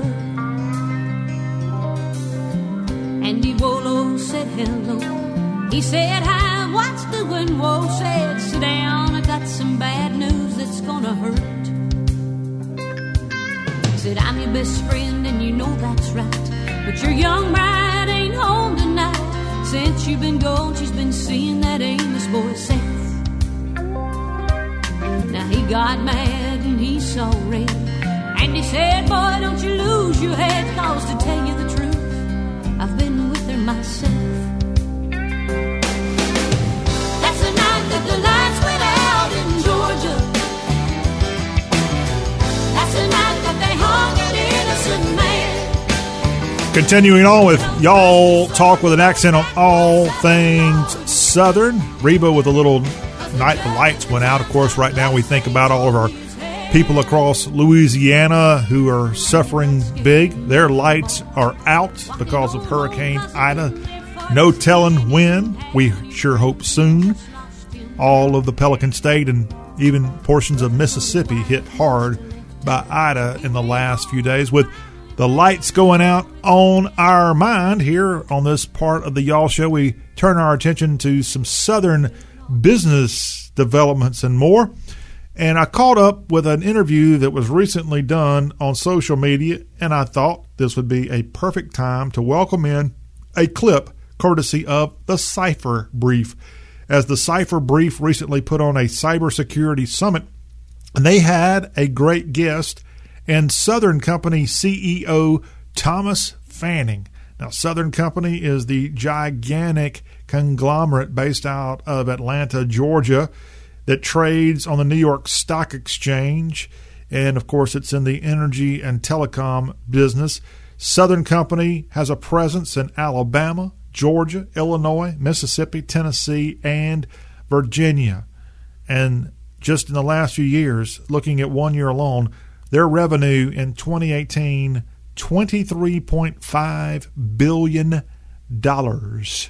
That is their revenue. Their assets, over $116 billion. The subsidiaries of Southern Company include Alabama Power, Georgia Power, Mississippi Power, Southern Nuclear, Southern Telecom, they are a big, big presence. They are 126 on the Fortune 500 listing of America's largest corporations. Based out of Atlanta, Georgia, is the Southern Company. Thomas Fanning is the CEO of Southern Company. He is a graduate of Georgia Tech, a native of New Jersey, but ended up coming to Georgia as fast as he could. In his case, he got there when he was in elementary school and went to Tech, got his degree there, also received a master's degree from the Georgia Institute of Technology, went on to work at the Southern Company and more. In 2013, Thomas Fanning was ranked number four by Power Engineering among the industry's 25 most influential people over the past 25 years. He's received various awards, member of the Business Roundtable, and I think he's also a member of Augusta National Golf Club. I think that usually comes with the position there as being the head of Southern Company. But don't hold that to me. I can't prove that for sure. But I think he is. He ought to be. He certain, certainly ought to be there. The Southern Company, with its 9 million gas and electric utility customers in nine states. Thomas Fanning. And Thomas Fanning was part of this discussion put on by this site and this company called the Cipher Brief. They had a cybersecurity summit. So it's bad enough we've got hurricanes like Ida passing through, but we also have hacks hacking into our computer systems around the entire world. And with that in mind, that's why Thomas Fanning was asked to be part of this summit on cybersecurity. And let's go in and hear a portion of his discussion with this site, the Cipher Brief, talking about specifically cybersecurity and the electric grid? Look, I think there's plenty of uh, momentum behind the idea that the private sector has to lean into this. You know, when the first Solarium Commission was formed, uh, it was President Eisenhower in the 50s basically reimagining national defense in a post World War II environment. And on the east was the Soviet Union, on the west was effectively NATO. And the imagination of the conflict was a tank battle on the plains of Poland. We know that today the battle is not on the plains of Poland. It is on our telecommunication networks, our electricity grids, and our financial systems.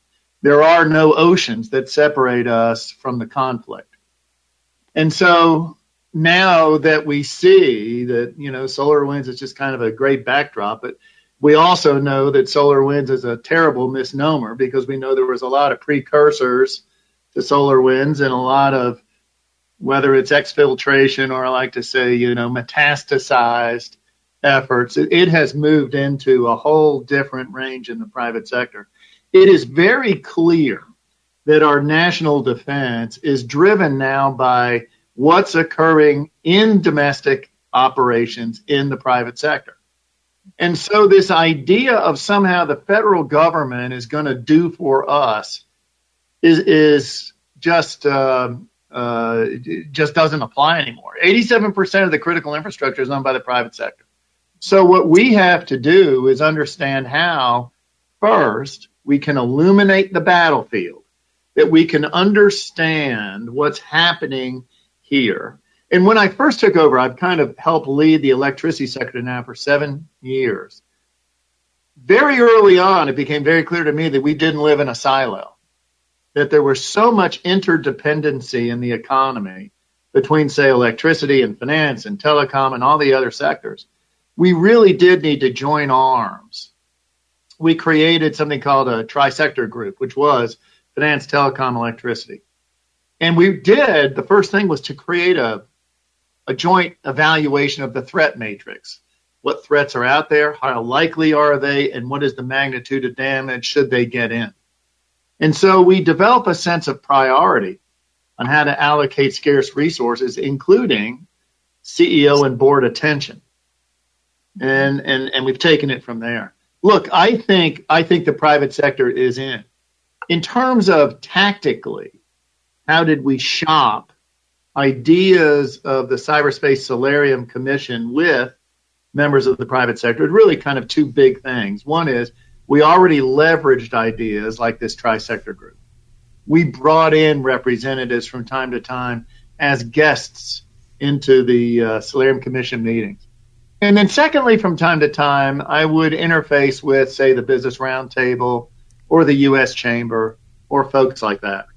And that, the CEO of the Southern Company, Thomas Fanning, and that was a very intense, maybe a little bit over most of our head discussion there with a cybersecurity summit that was put on by the Cipher Brief. You can go online and find that thing in its entirety.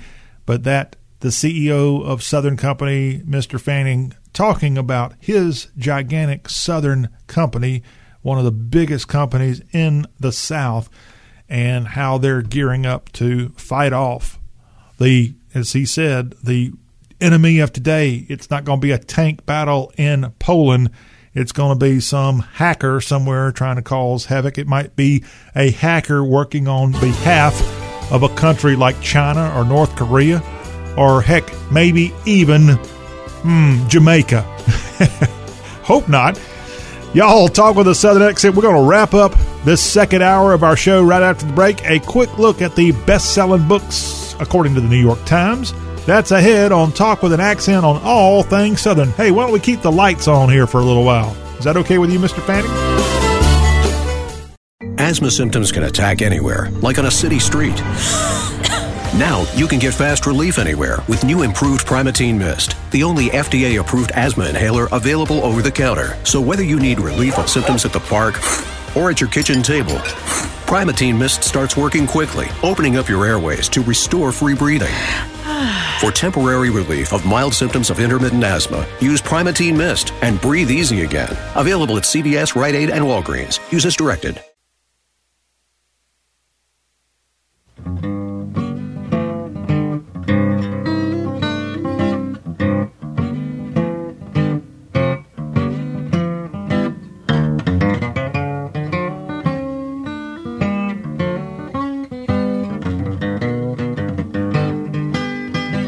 Where there ain't no loving. Baby, ain't no getting along. No, sir.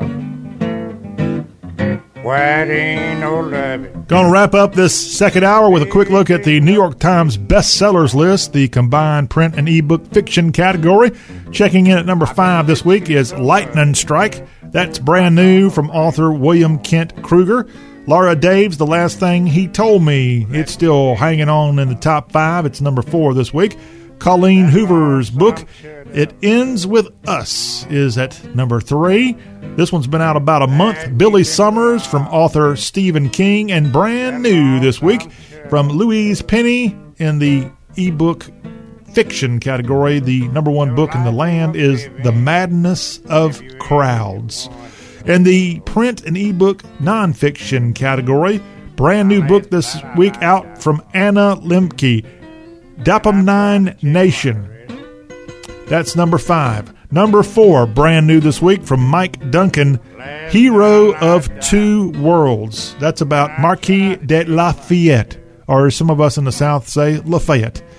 That seems like a good read right there on that 18th century figure. Number three this week, this book's been out three weeks The Long Slide from Tucker Carlson. Also in the top five at number two, Bessel van der Kolk's The Body Keeps the Score, and still hanging on in the number one spot is Mark R. Levin, The Almost Great One, and American Marxism. He's number one on the combined print and ebook nonfiction list from the New York Times. That wraps up hour two. Stay tuned when hour three returns after the quick break. A look at some sports action going on across the Southeast. Plus, in hour number three, Realtor.com has the hottest zip codes in the country.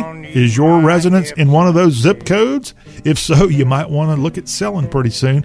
All that plus more news and more fun on Y'all Talk with a Southern Accent, hour number three, and it's coming up next. It may not be here, baby, it may be miles away.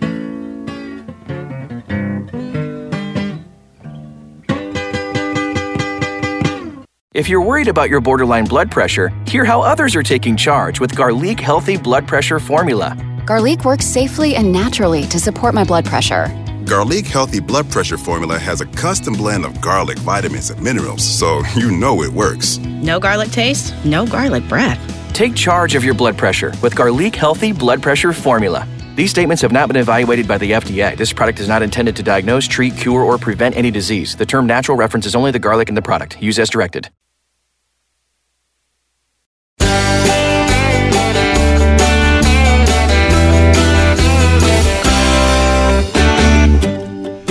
Eight zero three eight one six eleven seventy. That is the way you can get in touch with y'all. This is the show that's all about the South. This is the Y'all Show. And we're powered by y'all.com. Four little characters on your keyboard.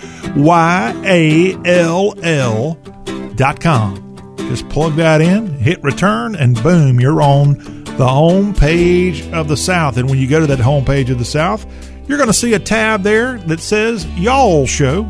And if you click on that, you're going to be able to listen to this show, and you're going to be listen able to listen to past editions of this show, and you're going to get the option to share the show, and that's where I get down on a knee and ask you to please consider.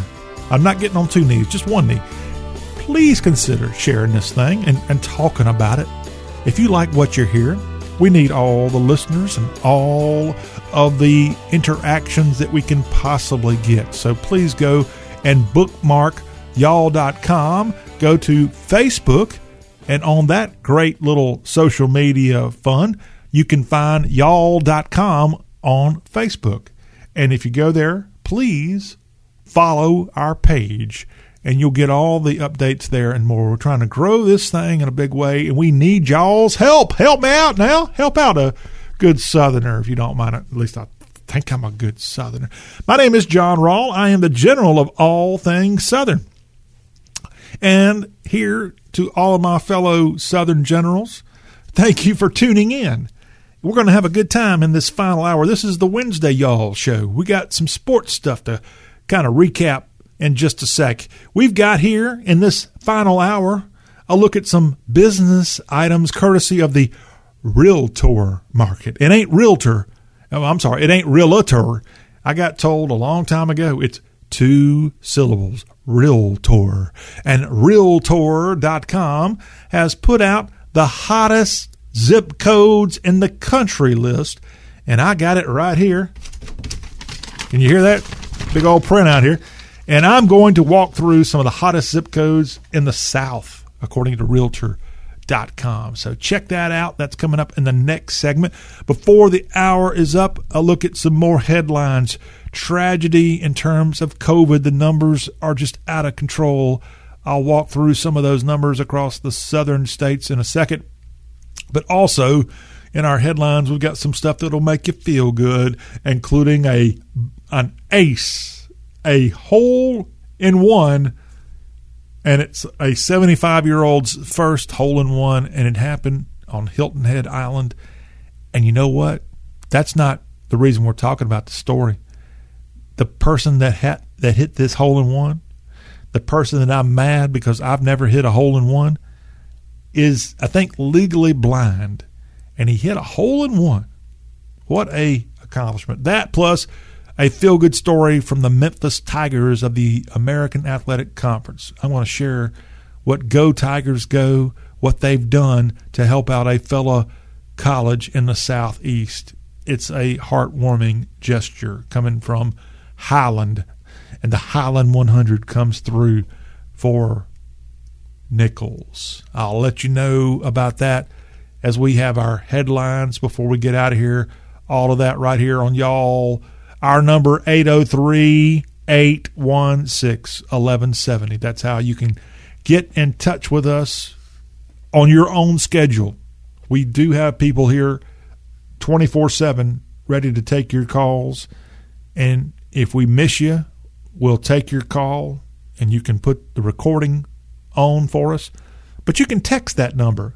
It's 803 816 1170. You can text that again on your own schedule and we'll get it and we'll read it.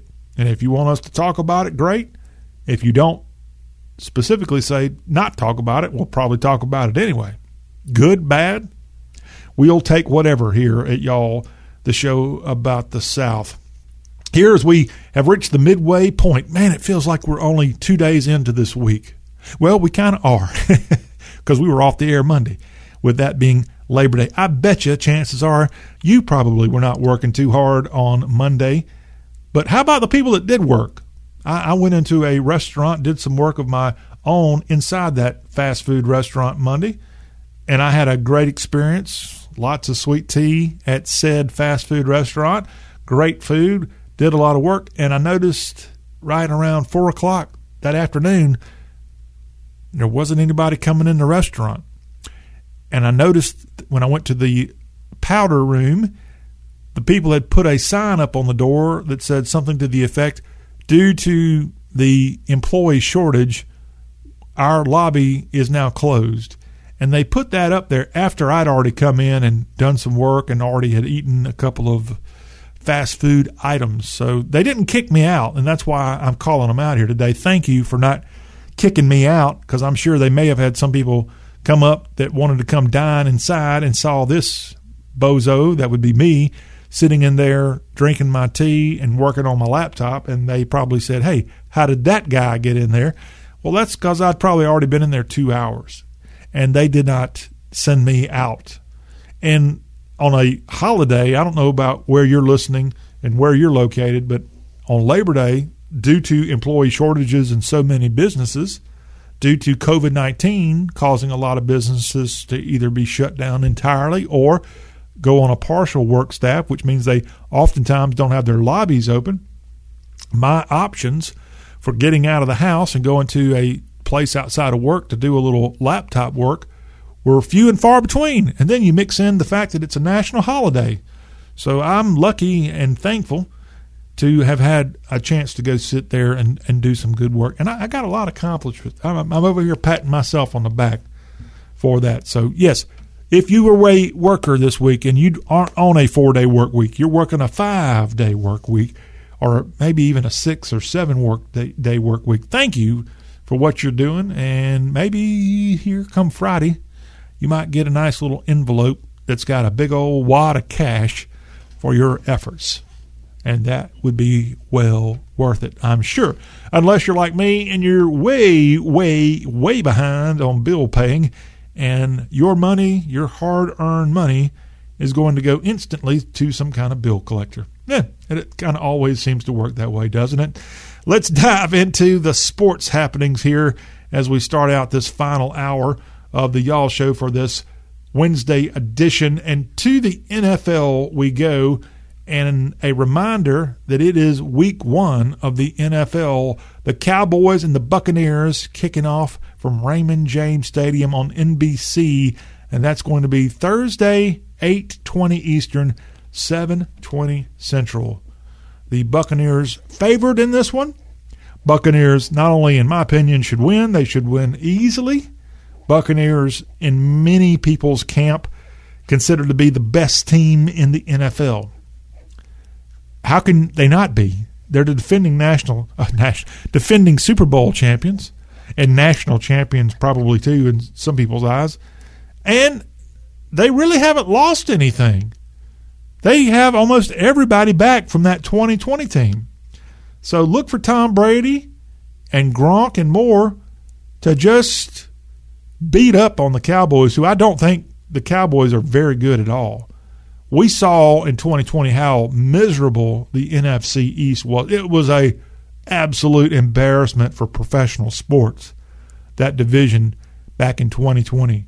The ultimate winner, the Washington Redskins turned football team, barely got in. They essentially, I won't say cheated, but they might as well have cheated to get in because it took a Philadelphia Eagle meltdown that looked like it was intentional to ultimately give the Redskins turned football team a win on Sunday Night Football, a win that kept the New York Giants from ultimately capturing the NFC East.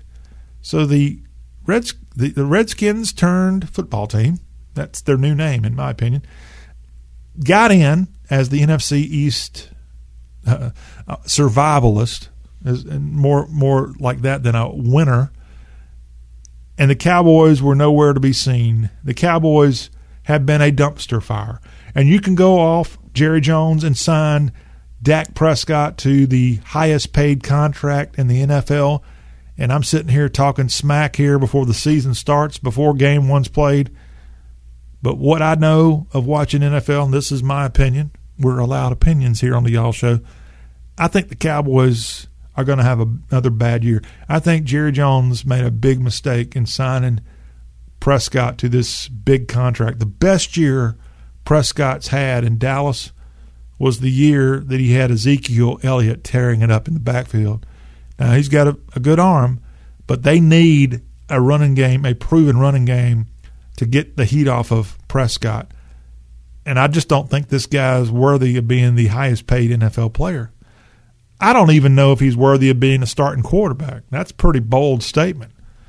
But look at the results. Look at what Dallas has done in the last couple of years.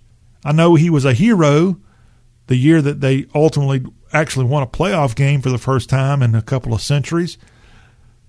But that's in the past. That's long in the past. And this this team and it could be the owner just seems to step on itself. And that's probably going to be on display in just a couple of hours when Dallas opens up on the road against the Tampa Bay Buccaneers.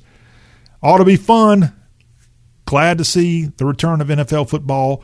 Glad to see college football doing well. And one thing that I'm not too excited while I'm bashing the Cowboys, I might as well go off a little bit on the NFL. Why did the and I'm throwing out opinions, so I hate to bring this subject up. It's, it's one of the things I'm scared to tune in and see Thursday, and that is what is the NFL going to do to be woke?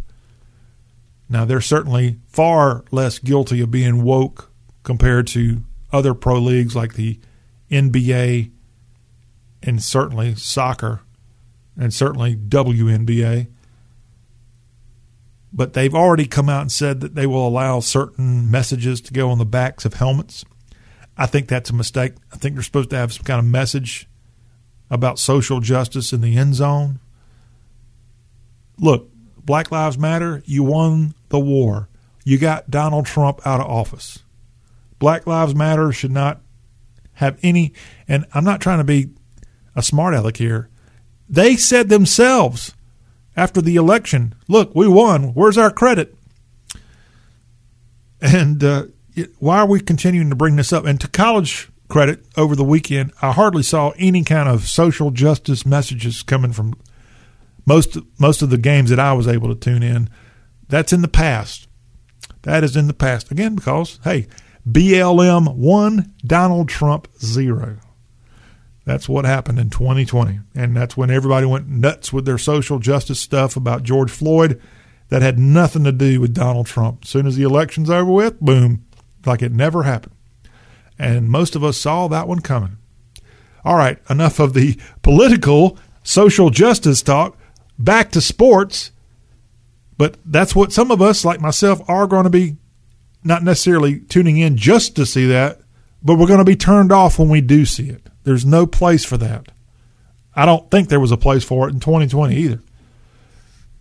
Oh, and other surprises they might be throwing your way with the start of college football. Let me tell you about a move the New Orleans Saints have made as the Saints announced on Tuesday they parted ways with one of their key ground game guys as the Saints deciding to release a player that has been a big part of their backfield and I thought this was a pretty bold move as Sean Payton says, See you later, Latavius Murray. As Murray, who was supposed to make $3.15 million in salary and bonuses this forthcoming season, the 31 year old released because he was not willing to take a pay cut. He did not want a reduction in pay and refused the offer to keep playing for a little bit less money. And therefore, the New Orleans Saints deciding to roll with undrafted second year running back Tony Jones Jr. as their, uh, not necessarily the, but one of their show ponies, one of their key guys there in the backfield. Tony Jones Jr. now going to be a featured back for the Saints. Now, in the past, Murray had been a great co running back, if you will, alongside Alvin Kamara. And Alvin Kamara was there with him. Murray at one time had signed a four year, $14.4 million contract. He did that two years ago. And he's performed. He's got over 1,200 yards. He's got 11 touchdowns in the last two seasons. Kamara ended up having to miss games with injuries, and Murray was very key in coming in off the bench, gaining at least 150 yards from scrimmage with two touchdowns in each game as an every down back for New Orleans. He started his career with the Raiders and Vikings. Y'all might remember that. Even went to the uh, went to the Pro Bowl in 2015. I think that was was that the year the Vikings had Bridgewater and things were so good for them he's had a rather good career. I'm surprised the Saints had the gumption to even go ask him to take a pay cut compared to what some of these other folks are making these days in the NFL. The Saints announced after this happened with Murray that they have signed cornerback Desmond Trufant to their roster off of, I guess he was with another team and they also, by letting Murray off the roster now, Sean Payton and company have a couple of other options. As Latavius Murray gone, Dwayne Washington, a guy that plays special teams a lot for New Orleans, he and Ty Montgomery, who guy who plays receiver, could be additions in the backfield for the black and gold of New Orleans. But the news again coming out of the Big Easy Tuesday that running back Latavius Murray no longer with the NFL franchise in the Crescent City as he's been released, and the role of running back primarily, at least the position that Murray would have been in, the reps now going to Tony Jones Jr.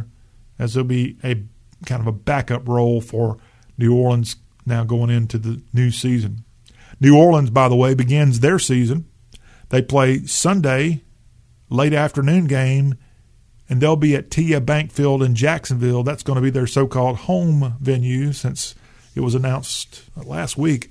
The Saints would not be playing their home opener at Caesars Superdome in New Orleans due to the power outages and more caused by Hurricane Ida in Louisiana. So their game got moved to the neutral site of Jacksonville. It's the Green Bay Packers and the New Orleans Saints in week one. I wonder how much support the Saints are going to have in Jacksonville. I would think they would have a, a fair amount. I don't know why this game had to be played there. I thought a a likely great option for this game would have been the brand new stadium, Hancock Whitney Field and that's on the campus of the University of South Alabama. Only what two hours from New Orleans, and it's two hours out of the way of where Ida went recently, and it's the same field where you had the Pro Bowl. So this field and this facility used to having professional football around it, or at least a pro football setting, when the is it the Senior Bowl, the Reese's Senior Bowl, which was at Ladd-Peebles Stadium. Now they moved it to USA, the Jaguars Stadium there, and that would have been a lot, I think, more fitting to see the Saints play there. But I guess they wanted to go the easy route and have them go on into a stadium that was already ready to go for an NFL team. I just hope that uh, the area fans in Duval take off their teal and black and put on a little black and gold in support of the New Orleans Saints as they just if you're in Jacksonville, if you're along that Atlantic coast of Florida, you know all too well yourselves how hurricanes are likely to come in and affect your life. And so here in this case, Jacksonville ends up helping out a fellow southern city that has been struck by a natural disaster. And we hope for the best for all involved this forthcoming weekend there. One last thing Jackie Sherrill, he's going to serve as an honorary captain when the Pitt Panthers and the Tennessee Vols get together in the Johnny Majors Classic. That's the game going on Saturday inside Neyland Stadium in Knoxville, Tennessee. Of course, Johnny Majors, who once coached at Pitt, led them to the 1976 National Championship. Johnny Majors, who ended up going back to Tennessee, his alma mater, and served as a head football coach for several decades. He will be honored this weekend at this Johnny Majors Classic. Johnny Majors died June 2020 at the age of 85. And another coach, a guy who ended up succeeding John Majors at Pitt in the late 1970s, Jackie Sherrill, former A&M, former Mississippi State University coach, former Alabama Crimson Tide player. Jackie Sherrill is going to be the honorary captain for the Pitt Panthers during this game in Knoxville on Saturday. As Sherrill, Jackie Sherrill said, Coach Majors means a lot to both schools, and he means a lot to me. He's the one who started me in coaching, and we remained very tight all the way up to his passing. Before the game, Jackie Sherrill is going to speak to the Pitt Panther team prior to the game he and Johnny Majors coached together for five years, starting at Iowa State, 1968 to 72, and then they were together at Pitt, 73 to 75. And that's that time period where Johnny Majors guided Pitt to unbeaten seasons and a national championship before he ultimately left to go to Tennessee, his alma mater. Hmm. And during that time, Tony Dorsett coached by both Majors and Sherrill, won the Heisman Trophy winner during that national, won that Heisman Trophy during that national championship season, and then Jackie Sherrill coached Pitt for a few years before going on to Texas A&M. He only went to Texas A&M because they paid him, I think, a million dollars to go there, and and you know he chased the money. Good for him. Seventy-seven-year-old Jackie Sherrill said that he had a chance to talk with Johnny Majors by phone the day before Coach Majors died. He said that he called me and we talked for an hour and a half. He was in great spirits and said he felt good and kept saying, I want to come see you. But unfortunately, didn't make it. If Jackie Sherrill is coaching Pitt as an honorary captain, I'm sure Tennessee also is going to have a honorary captain on their sidelines for this first Johnny Majors Classic. But I don't have that information in front of me, at least. So, oh, I doubt you'll see Jackie Sherrill decked out in big orange for this game. Probably going to have that throwback looking Pitt color on, and, and he should. Pitt was good to him. Pitt was good to Johnny Majors. Pitt even brought Johnny Majors back to be a head coach after he got fired from Tennessee in 1992. Who can tell me the last game John Majors coached for the Tennessee Vols? I know, I saw it on TV. It was a rather embarrassing loss for Tennessee, so much so that it just took a couple hours for them to say, It's time for you to ride off. We're going to pick your offensive coach here. I guess he was his line coach, maybe Phil Philip Fulmer, to take over. And to UT's credit, Mr. Fulmer did guide them to the 1998 Natty, a win over Florida State out in Phoenix or Tempe or wherever the heck that championship was there in Arizona. But that's the story coming from college sports here and a big game Saturday between Tennessee and the Pitt Panthers. This is the show all about the South. We're going to take a break. When we come back, Realtor.com has put up an article about the hottest zip codes as your residence in one of these hot zip codes. Oh, it's going to get hot, hot, hot when the Y'all Show comes back as we scan the South. It's going to be fun. 803 816 1170 if you want to get involved with Y'all. We'll be right back.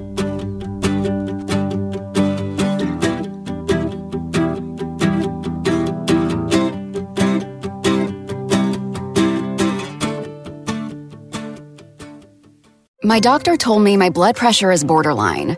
I figured I could worry about it or do something about it. So I took control with Garlic Healthy Blood Pressure Formula. It works safely and naturally to help maintain healthy blood pressure with a custom blend of garlic, vitamins, and minerals. And it's odor free. I'm taking charge with Garlic Healthy Blood Pressure Formula. These statements have not been evaluated by the FDA. This product is not intended to diagnose, treat, cure, or prevent any disease. The term natural references only the garlic in the product. Use as directed.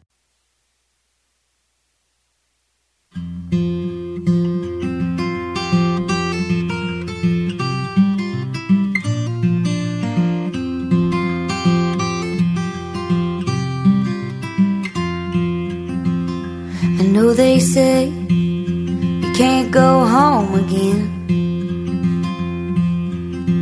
I just had to come back one last time. Ma'am, I know you don't know me from Adam. But these handprints on the front steps are mine. Up those stairs in that little back bedroom where I did my homework and I learned to play guitar. And I bet you didn't know under that live oak, my favorite dog is buried in the yard. I thought if I could touch this place or feel it, this brokenness inside me might start healing.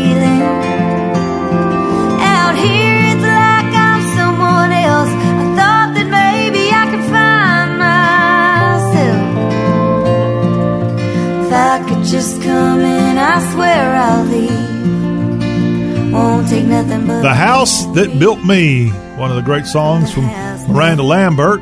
And Miranda, if your house that you built, or the one that built you, is in one of America's hottest zip codes, man, your bottom line is going to even be bigger than we thought.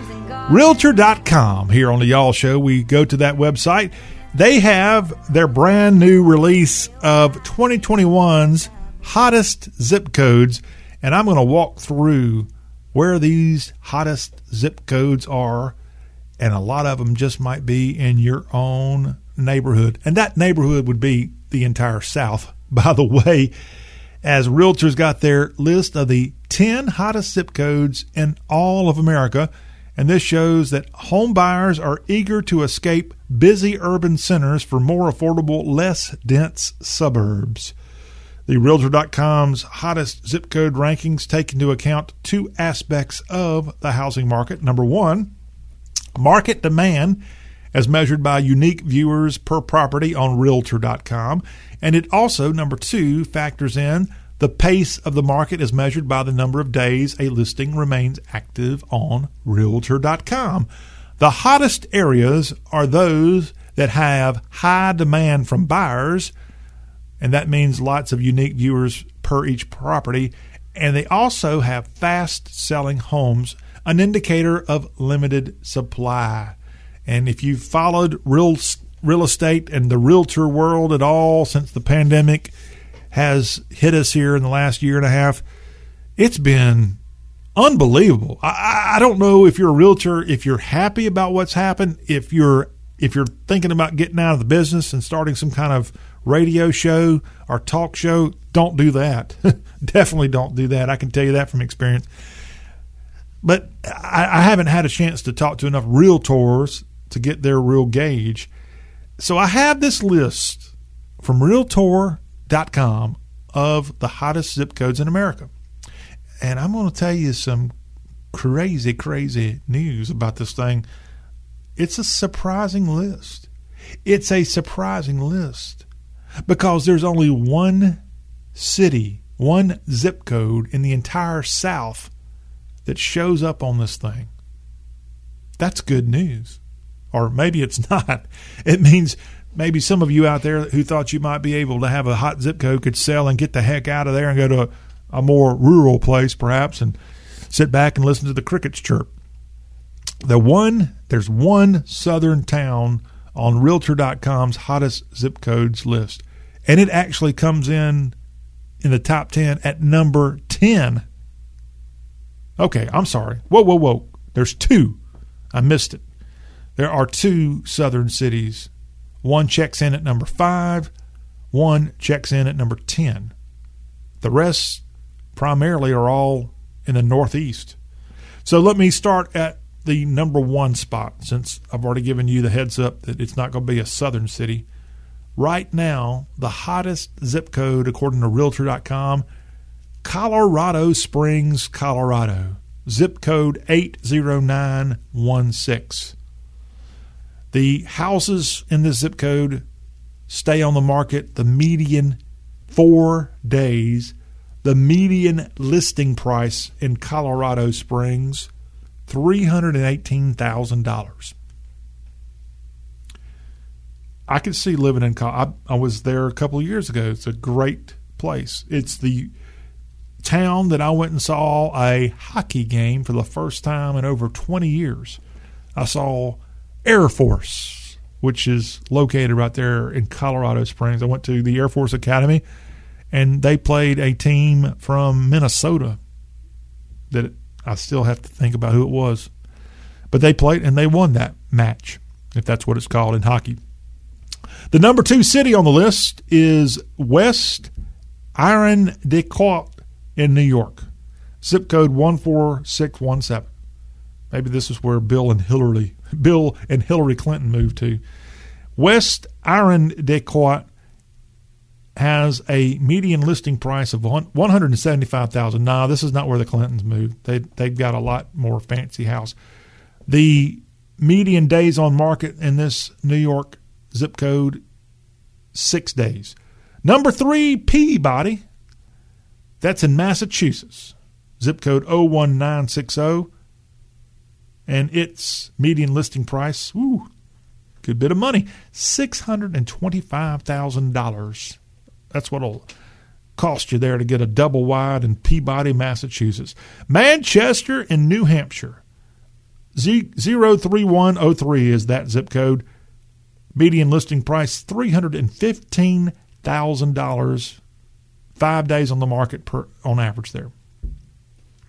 Number five is a southern town. I'm going to skip over that one to keep y'all glued. I'll come back to that one. Number six, it's an Ohio town, Lincoln Village. Average price $235,000. Milford in Massachusetts. Zip code 01757. $455,000 is the median sales price of a house there, and it is on the market about six days. Concord, Concord in New Hampshire. Concord is 03301, the zip code there, and it has a $343,000 median sales price. And Farmington, Michigan, 48336, 244,000 median sales price, and it's on the market for only about 8 days there in that city in the state of Michigan. So, position number 5 and position number 10 I have not told you about on the listing of hottest zip codes in all of America. Coming in at number 10, Franklin, Tennessee, zip code 37067. Franklin, Tennessee, in that zip code, the median sales price, and I think this is the highest one in the top 10. Median sales price in Franklin, in Williamson County, in this specific zip code, $847,000. A house stays on the market in 37067 for just five days. That's the median days on market. Unbelievable. Now, yours truly once, I, I, when I was a young fella, when I was just a little whippersnapper, I once owned a house in Franklin, but it wasn't that zip code. So that's why. Let's see, oh six seven. I'm looking this up on the map. Where is zip code 37067? I was zip code 37064. That's the primary zip code in the actual town, the the village, if you will, of Franklin, Tennessee. This zip code, 37067, if you look at that on the map, it's to the east of downtown Franklin. It would be around Interstate 65, and it goes way to the east of I 65, and it heads over toward the Rutherford County line. And it includes, where the if you know anything about Franklin, this would include the hospital area, and I think it also this zip code is the Cool Springs area. Is is this area right on? Yeah, all of Cool most of all of Cool Springs is this zip code. Centennial High School is located in this east of downtown Franklin zip code, and that explains why it checks in. And I'm sorry I didn't have a 37067 zip code and still don't have it. That's what's really painful. but that zip code in Franklin, Tennessee, $847,000 for the median listing price of a house. And then the highest southern town and its hottest zip code is the following zip code. And I'm going to have to pull this one up because I'm not seven, sure so sure where this is in the Raleigh area. But coming in at number five on this entire list of the hottest zip codes in the country, Brentwood, but not the one in Tennessee. Brentwood, North Carolina, 27616. Median sales price of $319,000, and it stays on the market for just five days. Brentwood is northeast of Raleigh. It is essentially on the 540 loop northeast of town, the Northern Wake Expressway. It's the northeast Raleigh area. And I'm trying to see if there's any other landmarks in case y'all have been in that area. Mm. It's just it must be a real nice area. Sorry, but they're in Wake County for sure, northeast of downtown Raleigh. And again, Brentwood, North Carolina on this list. Brentwood and Franklin, Tennessee. There's a Brentwood in the same county that Franklin's in, in case you didn't understand what I was saying there a second ago. And it's a very affluent area of Williamson County and a very affluent area as it's right on the Davidson County line where Nashville is. But Brentwood and the one in Tennessee, sorry, you didn't come in on this list. It's Brentwood, North Carolina. And that, again, according to Realtor.com, the hottest zip codes in the country right now. We're going to start wrapping this y'all show up. Stay tuned after the break. A couple of feel good stories coming in from Dixie. That plus more on Y'all Talk with a Southern Accent.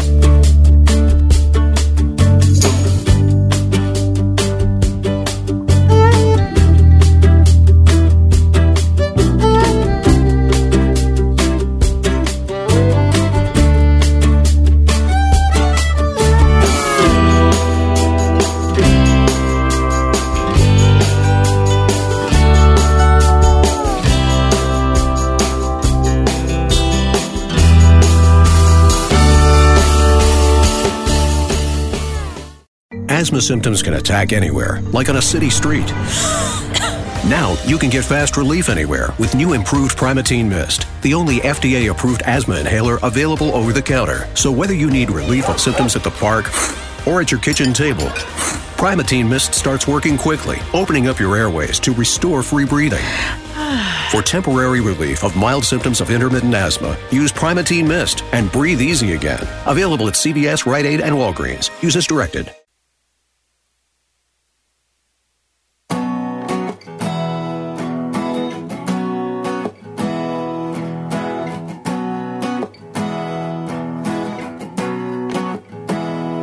With a little love and some tenderness.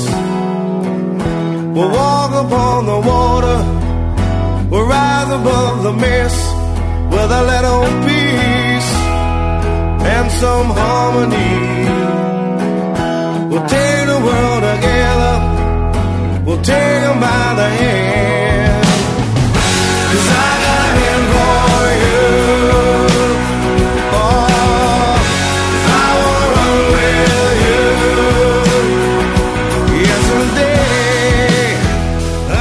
Right, wrapping things up here on y'all. Mr. Hootie there, one heck of a South Carolina low country golfer. And in the South Carolina low country is where this golfing story comes from. How about 75 year old Ralph Dupps? He hit his first hole in one. And that's pretty amazing for a 75 year old golfer. But what's also amazing is that Mr. Dupps is mostly blind and he's hit a hole in one. This man who is a retiree from the volunteer state of Tennessee, he's lived at Sea Pines on Hilton Head Island for 31 years. And he hit his first hole in one. His sight is declining. But for whatever reason, this nearly blind golfer, this blind duffer, was playing at Bear Creek Cl- Golf Club on Hilton Head Plantation. They went to the 14th hole and the magic followed. Got his hole in one, and now he's been officially registered in the registry of people with hole in ones. The odds are 17 million to one of two players in the same foursome making aces. So, did his fellow player also hit a hole in one? Evidently so. But it doesn't matter. This guy hit a hole in one. 75 year old Tennessee native, Dupper Ralph Dupps. Congratulations there at Hilton Head with your first hole in one ever and the fact that you are mostly blind. That's pretty amazing stuff. What's also amazing is the kind act that the Memphis Tigers did after they played Nicholls State on Saturday night in the Liberty Bowl in Memphis. So the Colonels came up from Thibodaux, Louisiana. That's right in the heart of Cajun country. That is right where Hurricane Ida had just gone through a few days before this Saturday night football game. And it left not only Thibodaux, but par- the parishes around that city in Louisiana, left them without power and damage and more. So they played the game. To their credit, they showed up. They took their beating from the FBS's Memphis Tigers. And after the game, the coach of the Colonels, Tim Rebowe, got called over to talk to the Memphis Tigers head football coach, Ryan Silverfield. And Rebowe has relayed that Coach Satterfield, at the end of the game, handed an envelope over and said that the players, the Memphis football players, collected money out of their own pockets to give to the Nicholls Colonels players while they were there. They collected several thousand dollars during the process, according to the deputy athletics director at the U of M. Nicholls has over 100 football players. They arrived in Memphis several days before the game because they needed a place to practice for their game against Memphis. And Memphis opened up its facilities to the Nicholls State Colonels. And then Memphis businesses and organizations opened their own doors and wallets and gave them free lunches and helped them out. FedEx stepped up, gave them a lot of help. What a unbelievable story of kindness, of sportsmanship coming from Memphis in support of this little tiny school, Nicholls State, when you compare it to the University of Memphis. What a fantastic job. And Nicholls has had to stay in Memphis for several extra days.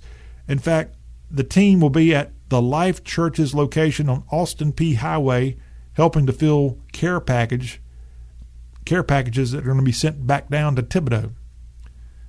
The coach says they're expecting to be back on their campus in Thibodaux later this month. So, how about Nicholls State, the Colonels, in Memphis, Tennessee, right now? And how about the kind gesture of Memphis coming out and helping out their fellow college football team, a team that's been, frankly, sucker punched, as many teams and many people throughout the state of Louisiana have in, in recent days. So, what a great, great story coming from the FCS ranks with Nicholls and the FBS ranks with the Memphis Tigers. By the way, the Nicholls Colonels football team, after they did end up suffering a pretty bad defeat, 42 to 17 to the Memphis Tigers, they are going to be in action this week. They'll be back in Louisiana. They've got a game against the Louisiana Raging Cajuns in Lafayette this weekend. They're scheduled to be back home in Louisiana to take on the UNA Lions on September 25th. More of the Y'all Show comes up after this. Have you wanted to speak a new language but thought it'd be too difficult or take too much time? Then try Babbel.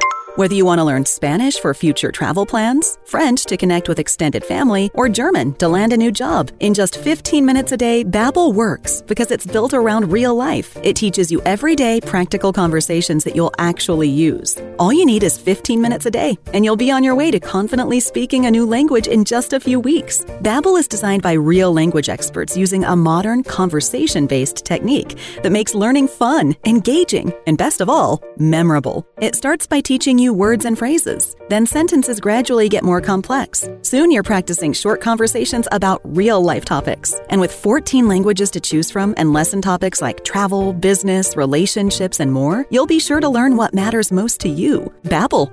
Language for life. Learn a new language with ease. Go to babbel.com to try for free. That's B A B B E L.com. Babbel.com. My doctor told me my blood pressure is borderline.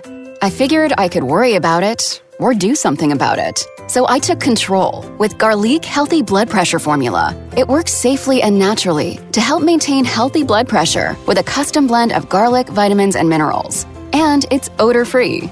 I'm taking charge with Garlic Healthy Blood Pressure Formula.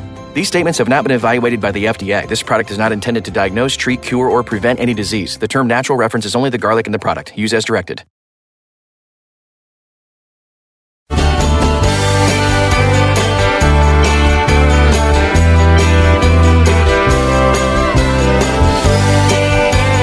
That will wrap up this Wednesday edition of the Y'all Show. Thank you so much for being along for the ride. Y'all.com is our website.